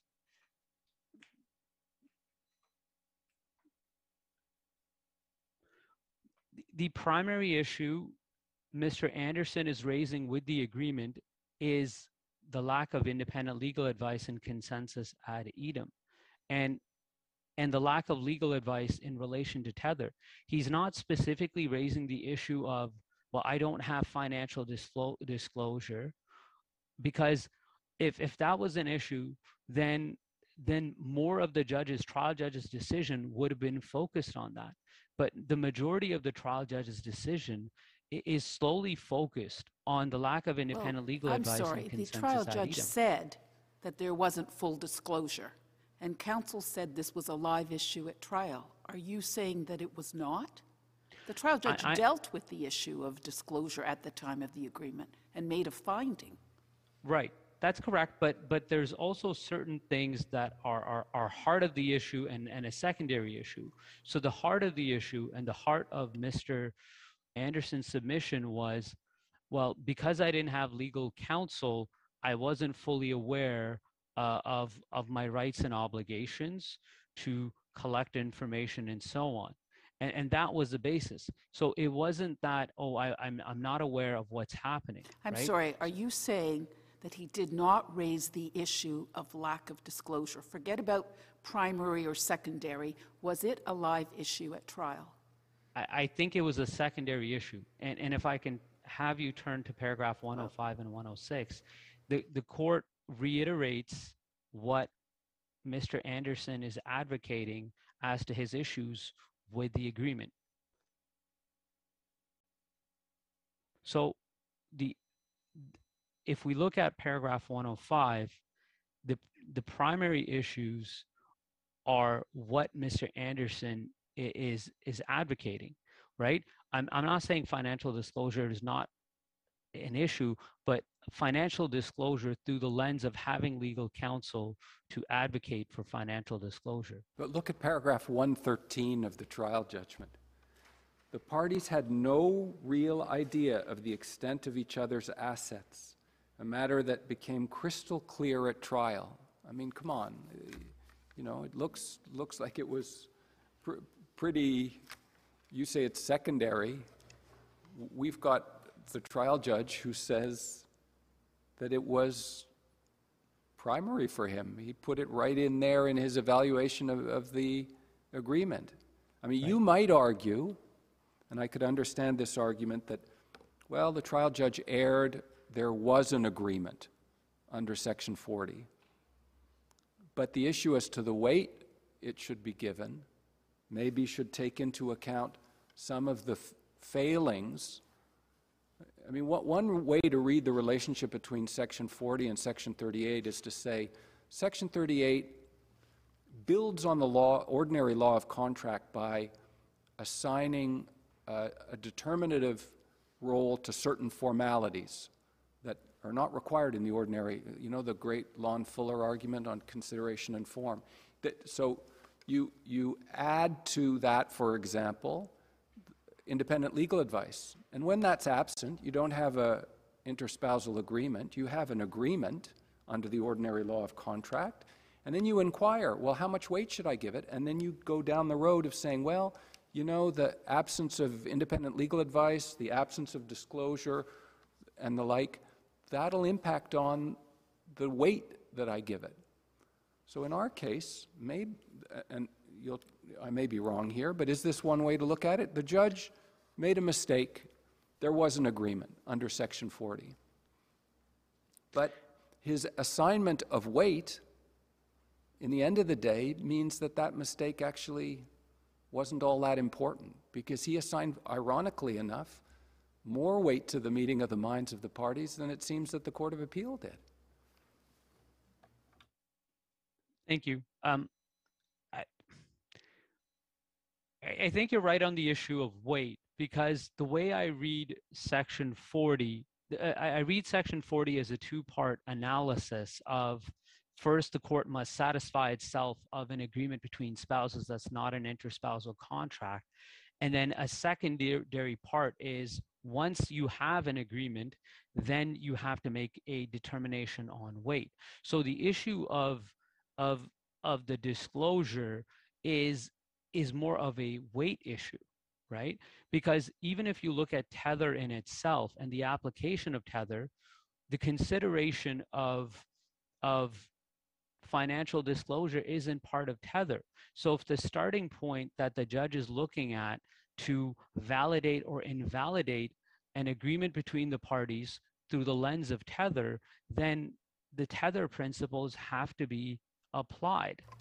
So when I read when I read the Court of Appeals decision, I, I read the Court of Appeals decision to to say that he was he misapplied the law in tether and that the agreement between the parties is binding right and that's and that's what the court of appeal is saying Okay, because we the understand that that's what the Court of Appeal is saying. Can we get to the, what the Court of Appeal actually did? And we know that they set out a framework, and we know that they take Tether and parts of Miglin and put Mm-hmm. it together for their framework. But um, if we go to sort of uh, their last, uh, their evaluation of the assets, and I think I made this point, which is, is is it's exactly the same as one of the options that the trial judge uh, sets out in his reasons, but he chooses the other one that's based on a different valuation date. When I look at this, I'm trying to get my head around if the agreement between the parties had been taken very seriously and operationalized to its full extent. Would I be correct to say that the only real matter that would be existing between the Andersons is the house and the valuation and to whether the equity in the house was 40 or 52 or 81, depending on date of valuations? Because when I go through this entire thing, there is an allocation of specific amounts to each party and an equalization as if there's no agreement here at all, as if the act is just having a full sway in terms of how it would be applied. But you have here on the ledger, you have her having a car of a certain value, him having a car of a certain value, him having jewelry of $500, her having jewelry of $7,000. If the agreement was actually in force, wouldn't they just be keeping that personal property to themselves and that'd be off, off book or off ledger for when we're trying to assess what the actual overall um, obligations between them would be? Am I wrong about that? you're right because if, if you're if you're strictly applying the agreement the way it is written that's exactly what the application is. Uh, I, cannot comment on on the court of appeals analysis on on the weight to give to the agreement but my, my friend can my, my friend will speak to that. Um, if there's one thing i can add in terms of the way i read the decision the way i read the decision is section 40 the way the court of appeals decision essentially has now created three ways that a party uh, can come to an agreement uh, in in the province of saskatchewan. Um, and one is you can do it under section 38 which is statutorily or if you apply the framework which is set out in paragraph 58 of anderson um, that's a, a second way which is you know the common law way of finding a binding agreement and then the third way which is still applicable which is any agreement between the parties could be given any, any, any weight. So what, what the Court of Appeal, in my opinion, is trying to do is really trying to provide an analysis and, and, and breakdown on what will constitute an agreement and is there is there are there differences in agreement in accordance with section 40 and that's i think that's all they're trying to do. Because if you look at the analysis of the cases that are coming there is no consistency on the application of what qualifies as an agreement and what you know which agreement should be given greater weight or which agreement shouldn't be given greater weight. So if they're applying tether then Yeah, they're, but, what but know, you're mixing up two things. Uh, You know, which agreement is given greater weight is a question that is only answered after you've answered the anterior question, is this an agreement within the meaning of Section 40? Because if it's not an agreement within the meaning of Section 40, i- it's not given any weight because it's not taken into account. And there are, it seems to me, uh, according to the uh, Saskatchewan Court of Appeal, three types of agreement. One is that under ordinary contract law. Second, that which conforms with the requirements of tether, and such agreements are capable of being considered under Section 40, whereas ordinary uh, contracts which do not conform with tether are not to be considered under Section 40. And then the third type of agreement is a contract which conforms to the requirements of Section 38, which, which doesn't get you into 40 at all. So there, that's clear, isn't it? Yes, that's that's correct. And I I apologize for using the word weight. Um, what I'm what I meant by that was within section 40, the, the court the Court of Appeal has basically created a framework for a, a binding a binding agreement based on on tether and a non-binding agreement, which could mean any agreement between the parties, and it doesn't have to specifically meet the requirements of tether. Uh, that's what I take it to mean. So what what they're saying is to in order to qualify for an agreement, you have to meet the section of tether.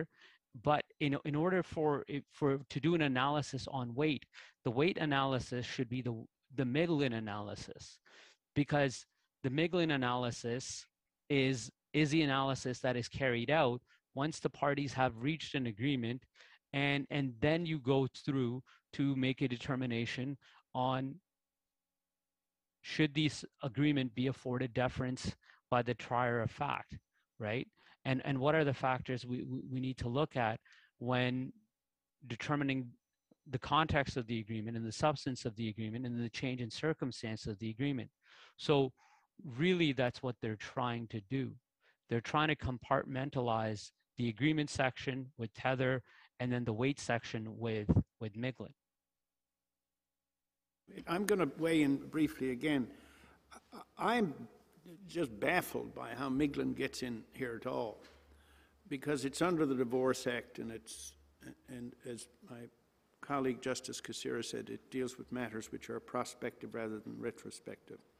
What it seems to me that one can, can say is that some of the same factors which inform the analysis in Miglin can also properly inform an analysis as to the weight to be given to a contract uh, or an agreement, pardon me, albeit an agreement which does not conform to the requirements or meet the requirements of 38. So it isn't so much that Miglin applies as the same kind, many of the same considerations in terms of being aware what the significance of what you're signing, the condition of the other party, um, you know, the financial condition, whether you're in a state of, you know, emotional turmoil or whatever. Those factors are common, properly speaking, to both analyses, which is a little different from saying Miglin applies, which I find odd.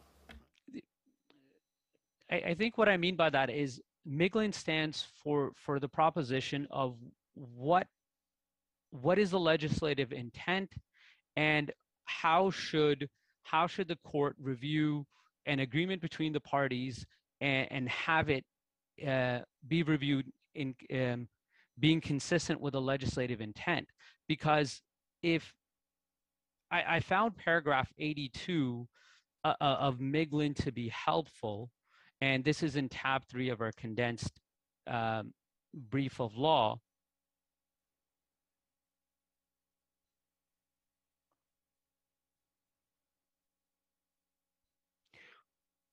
And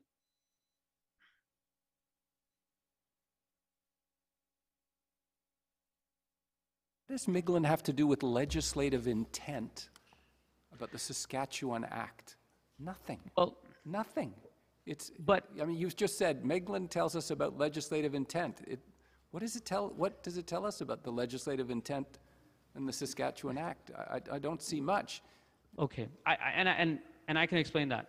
If you look at the starting analysis that the, the Saskatchewan Court of Appeal starts off with, it starts off with the fact that the Family, uh, that the Family Property Act has been around since 1979, and that with that same act has permitted parties to apply Section 38 or Section 40. So for, for a significant period of time, there is a, a, a the parties are granted autonomy over their affairs. And it doesn't and the and the autonomy over their affairs doesn't have to be necessarily within the lens of section 38 and their strict requirements and, and, and legal counsel has to be involved but it's also in, in accordance with the arrangements and agreements between the parties. So so that's that's what it is it's, it's referencing. So there's an intent behind the saskatchewan legislation that parties can come to an agreement on the issues between themselves as as long as there's some sort of substantial compliance with the legislation right? And and section 40 goes on to say you know it doesn't even have to be a written agreement. It could be an oral agreement. So that's what i mean when i talk about saskatchewan's legislative intent.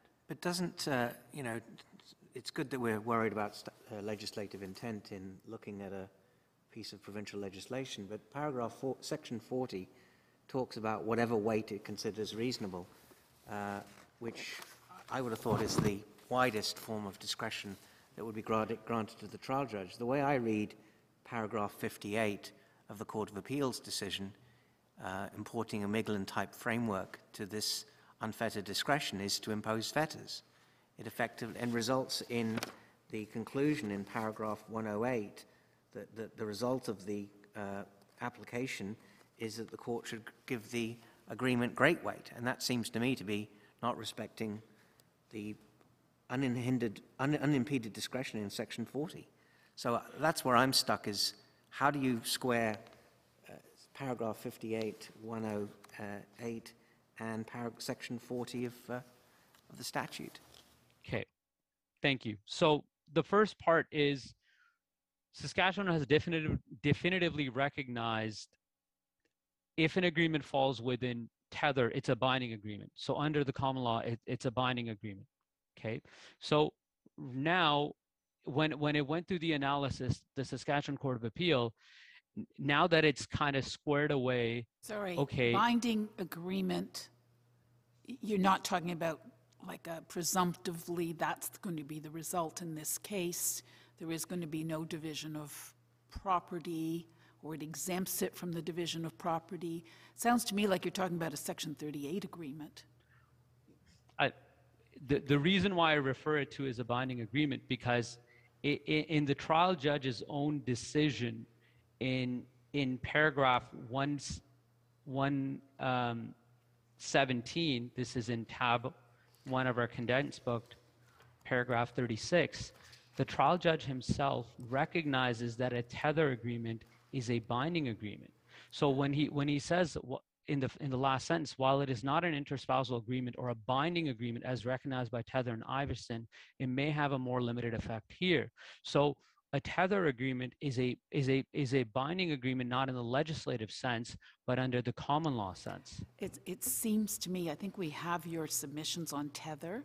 Uh, Speaking for myself, I'm not finding it particularly helpful, and, and there are some other important issues that you need to address uh, in this case. So the way the way I see the way I see the application of the Miglin test is is it's trying to create uniformity in in the application of this section. Uh, once once a, a once a binding agreement in accordance with tether is found. And, and and the way we see tether is the miglin framework is the embodiment of the policy goals of certainty autonomy and finality and, and those are those are policy goals Okay, um, I got to come back to it. Um, The Divorce Act is under federal competence, federal jurisdiction. The um, Saskatchewan Family Property Act is under provincial competence, and uh, property and civil rights in the province, and the same is true of all the other provinces, of course. Are you asking us, or perhaps are you uh, to endorse a view in which there is a uniformity in such matters across the country, uh, whatever the statute says, that somehow something which is derived from the Divorce Act, in, in a sense,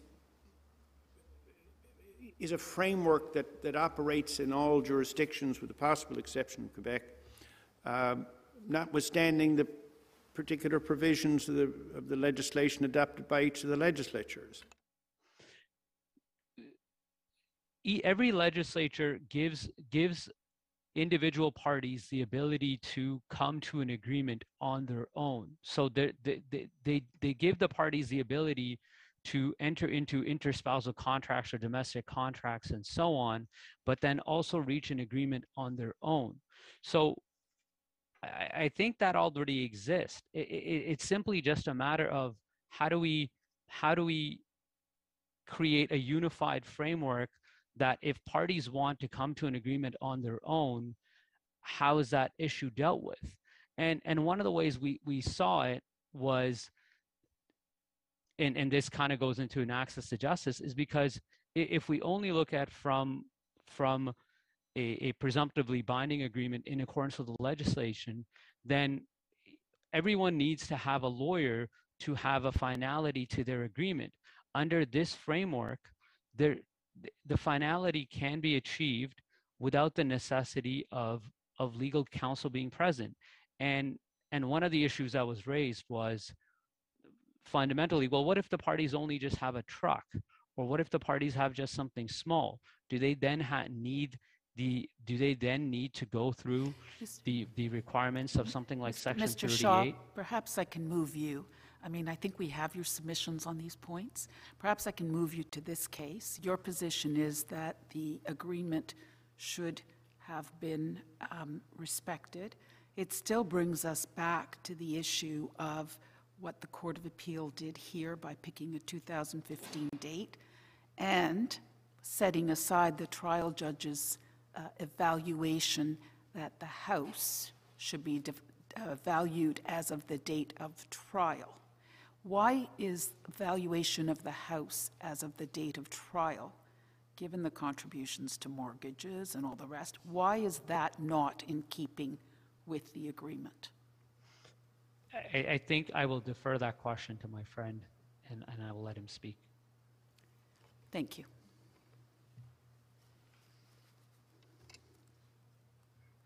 Good morning, Justices.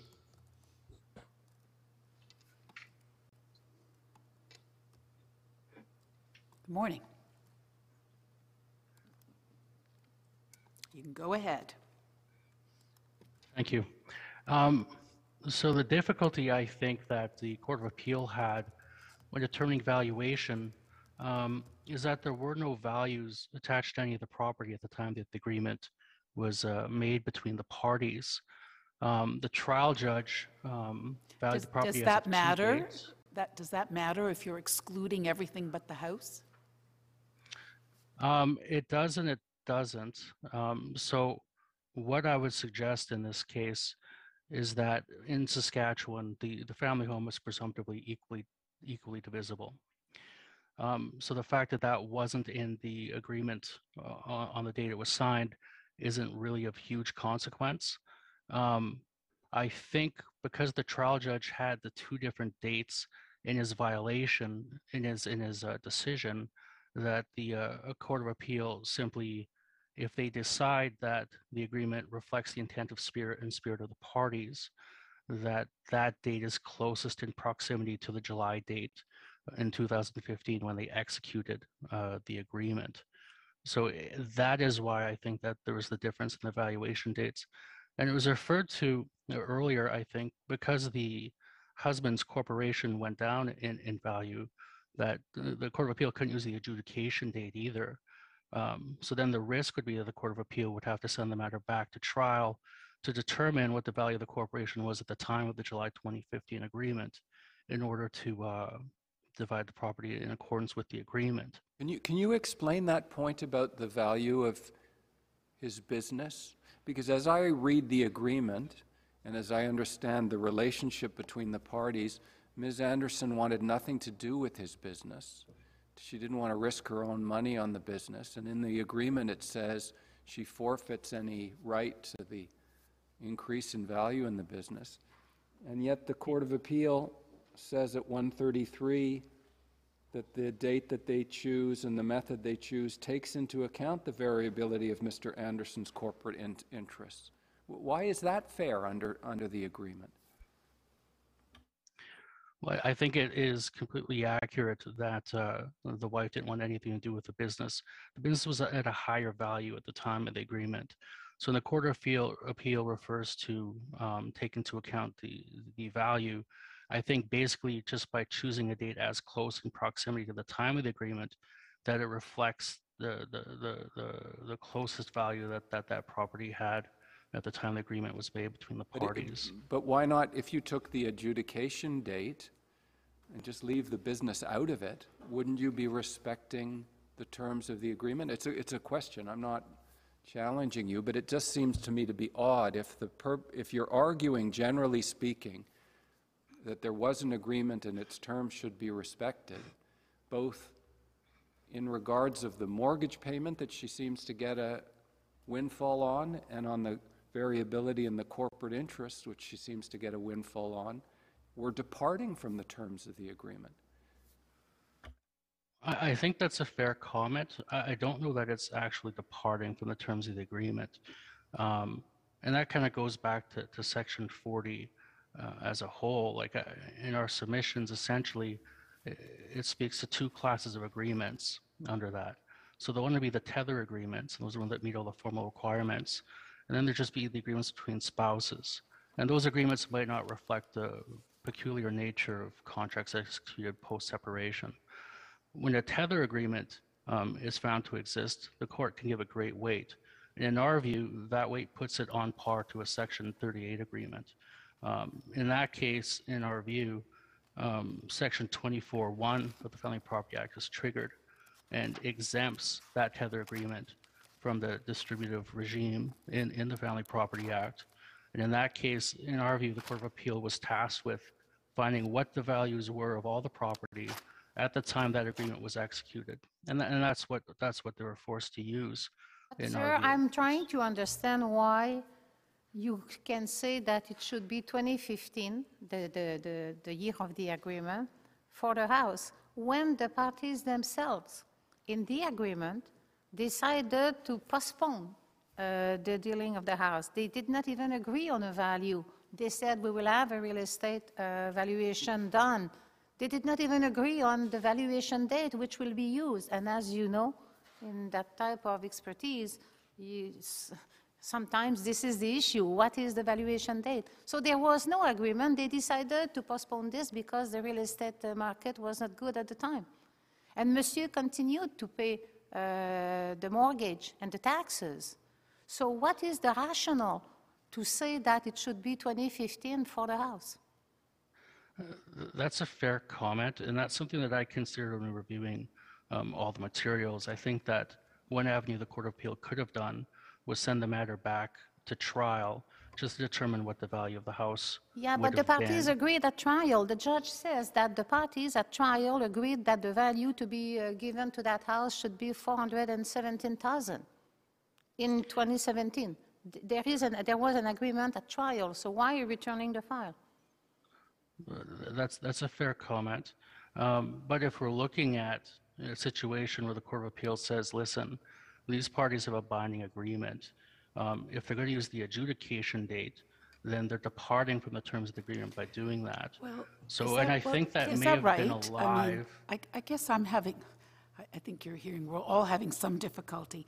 If the Court of Appeal accepts that there's, the substance of the agreement has to be given some weight, then really there were two options. One is to say that the agreement said they each keep what they own, but the house needed to be dealt with. And given that the house had not been dealt with and that their mortgage were paying, being paid and so on, I think there would have had to be some reason why to put aside the judge's determination that the value of the equity of the house at trial was $82,000. So that's one option, to actually say, well, the agreement said the only real matter outstanding for valuation is the house. And then the question is, well, what date for the house, and why was the trial judge wrong in looking at the, at the trial date? The other option, if the trial, if, if the Court of Appeal didn't want to give full effect to the agreement and rather was looking at valuation dates closest to the agreement date, would be 2015. But then again, why would they pick the date for the value of the house for 2015 when clearly it hadn't been valued in 2015? Mortgage payments were still being made by, uh, by uh, the appellant, and there's no rationale given for, for going behind the trial judge's choice of the trial date value of the house. So that's where, it seems to me that there were two options to go down, and I don't see the reasoning for departing from either one of those. Well, I think of the Court of Appeal decision, there's reference in paragraph uh, 111, and this is, this is kind of ancillary to the pension discussion. But but the, the the Court of Appeal acknowledges that there's going to be kind of ups and downs in those amounts. Um, but then at that point, curiously, she doesn't deal with it any in any other way other than that, just by saying that paragraph three and four of the agreement um, expressly considers that and says none of that's to be shared after that point. So I agree that there's a certain inequity by using the 2015 date, December 2015 date, in relation to the mortgage contributions made uh, post execution of the agreement. And I think this was something that, that the trial judge was alive to. It was an issue raised at trial um, by the appellant with the claim for occupation rent. And, and I think that um, there being an, an equitable consideration at play there if the agreement was enforced, unfortunately, um, when the matter was appealed to the Court of Appeal, there wasn't a, a cross appeal on it. The, the dismissal of the, under, of the uh, occupational rent claim um, wasn't appealed.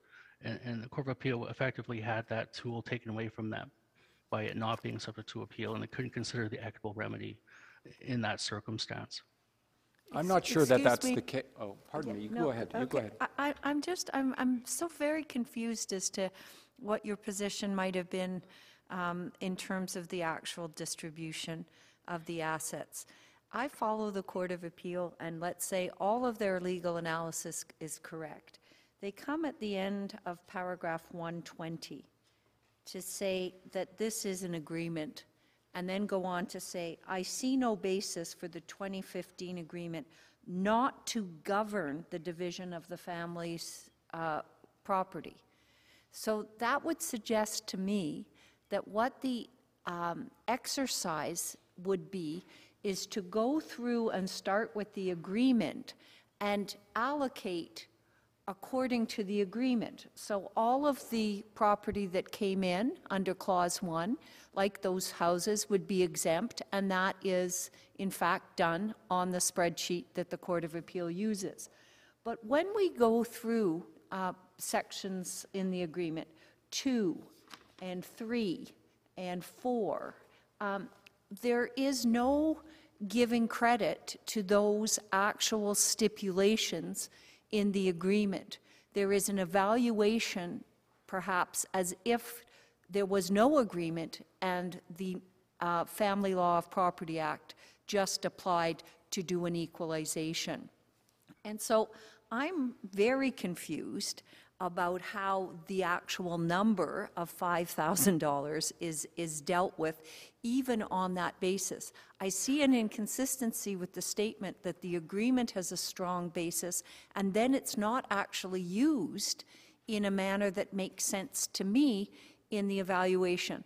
And there's even, like, if you look at clause four, where it says um, that any, I- I, guess, um, increments in all property assets, income, pensions, benefits, debts, or debts, so this would cover Mr. Anderson's debt, um, will be uh, dealt with as of the date of May 11th, and then the Court of Appeal doesn't even pick Ma- May 11th, they do a valuation day some six months later.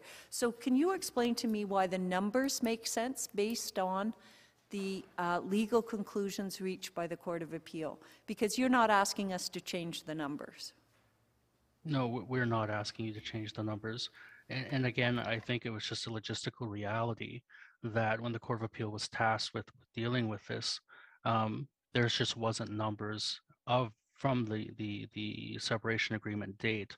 So the numbers that the Court of Appeal had closest to that date was the December numbers. And, and you're right, the the paragraph you referenced um, deals with debts as well. So if you're enforcing the agreement, that would likely exclude the mortgage, which is why, in our view, that a claim for uh, the occupational rent claim should have been uh, appealed or a claim for unjust enrichment introduced at trial. I'm not understanding that. Exclude the mortgage. You're looking at the equity in the home, are you not? You would you would think, but the way it's drafted in the agreement, it just says debt, right? So so debt It's and two, though. equity, because the equity, if you treat the mortgage like an investment, it'd be incre- an increase in that as well.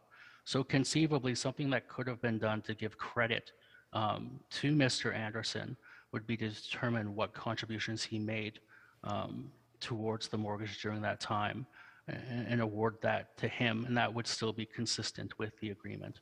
Is it right to take such a formalistic view of, well, the occupational rent point wasn't appealed and thus the one is foreclosed, uh, looking at that? The, the trial judge, correctly, I think, in relying on the rules in 21 uh, uh, dealing with the distribution of family property, cited specifically, I'm at 27, when he was dealing with the remedy, specifically 21.1, sorry, 21.2C, that a court can make any other order that it considers fair and equitable, and 21.3Q, for the purposes of subsection 2, the previous one, the court shall have regard to the following, any other relevant fact or circumstance. So it strikes me that the windfall that of the mortgage payments to Ms. Anderson remained on the table insofar as it might create an outcome that would be unfair. In, and, and, and so th- this business about, well, it wasn't appealed and so it's not before the court, I'm not sure that that's the way in which this kind of statute should be approached. It's not the spirit in which the statute was enacted. The terms of the statute suggest otherwise. Uh, to, to, what, what are you, what are your thoughts there? I mean, the, the trial judge relied explicitly on these powers. Well, I, I think that's a fair comment, obviously. I think there are overall equities at play um, throughout the application of, of the Family Property Act. But I think some of that kind of hinges on whether or not that, that we believe that Section 40 um, empowers judges to elevate the status of Section 40 agreements to those akin to Section 38 agreements, because if it did, then that would exclude the distribution regime from the FPA from, from those agreements, in our view. I don't think that's correct, but you, you, you'll tell me that I'm misreading the, the act. 21.3A, which is not dealing with interspousal agreements, says that for the purposes of subsection 2, which is the, the distribution of family property, the court sha- shall have regard to the following any written agreement between the spouses. Well, here we've got one. And it's not an interspousal agreement, and the court has to have regard to it when it, it doesn't exempt the property. There, I'd agree with you. It's not an interspousal agreement, but the court shall take that into account. So, so, and it looks to me like that the Court of Appeal gives it great weight, but one wonders if it stuck, it, it, it stuck to the terms of the agreement to which it was, it, A, recognized it existed, and B, decided to give it great weight. It's, it, it seems a sort of a paradox in your argument. You're arguing for the agreement, but against its terms. I don't know if we're arguing against against its terms. Um, I, I don't have the Full Family Property Act uh, before me. Um, my understanding is that uh, Section 38 agreements um, are excluded from from Section 24.1, but I don't have the, uh, Well, the that's right. to confirm that. I, as I said to you, I actually have the whole act in front of me. The it, property dealt with in an interspousal contract is exempt under 24.1, but I'm referring you to 21.3A, often litigated in Saskatchewan, as it is across the country, its, its equivalents across the country, that says, and it makes sense, that e- even if it's not an interspousal agreement which exempts property from equal division, it's to be taken into account. Well, in my view, in, our view, that that's a factor that we take into account when making the determination as to whether or not there is a binding agreement. But uh, I think your comments are fair in that regard.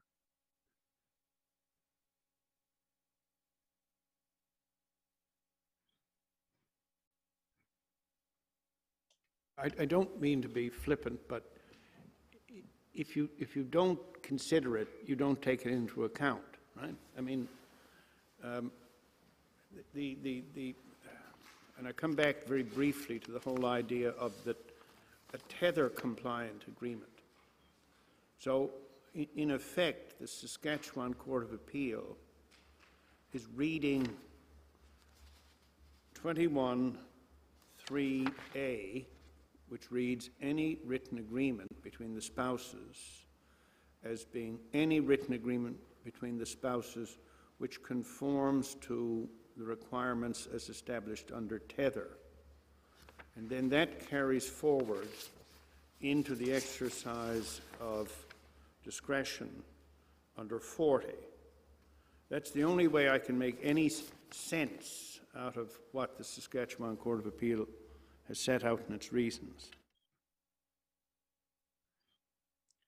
I think that's uh, that's that's fair. I mean, I, I think there's a lack of clarity um, just in, in the decision as well in that regard.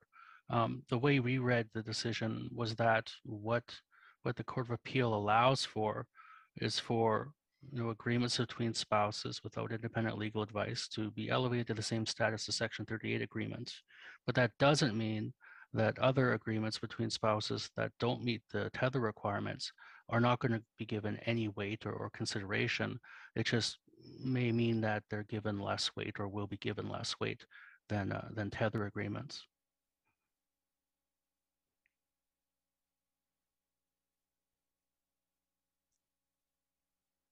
Well, Looks like you don't need those extra three minutes.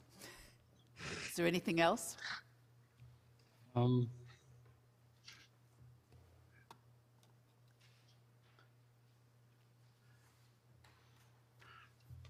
no, I think I covered everything. Thank you very much. Thank you.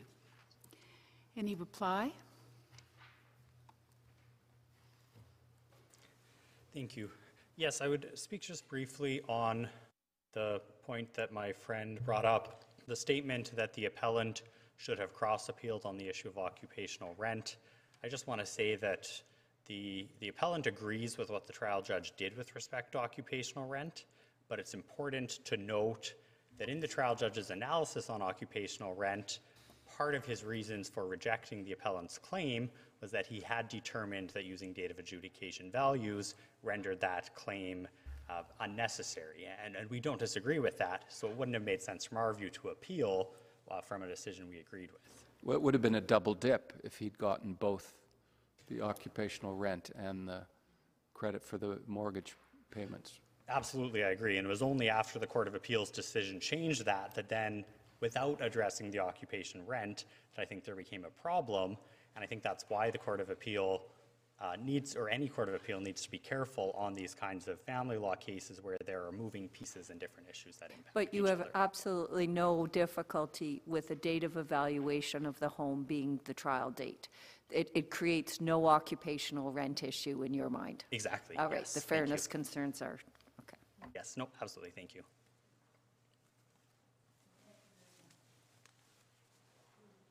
Court will um, take this uh, uh, case under consideration. We're adjourned until tomorrow morning, 9:30.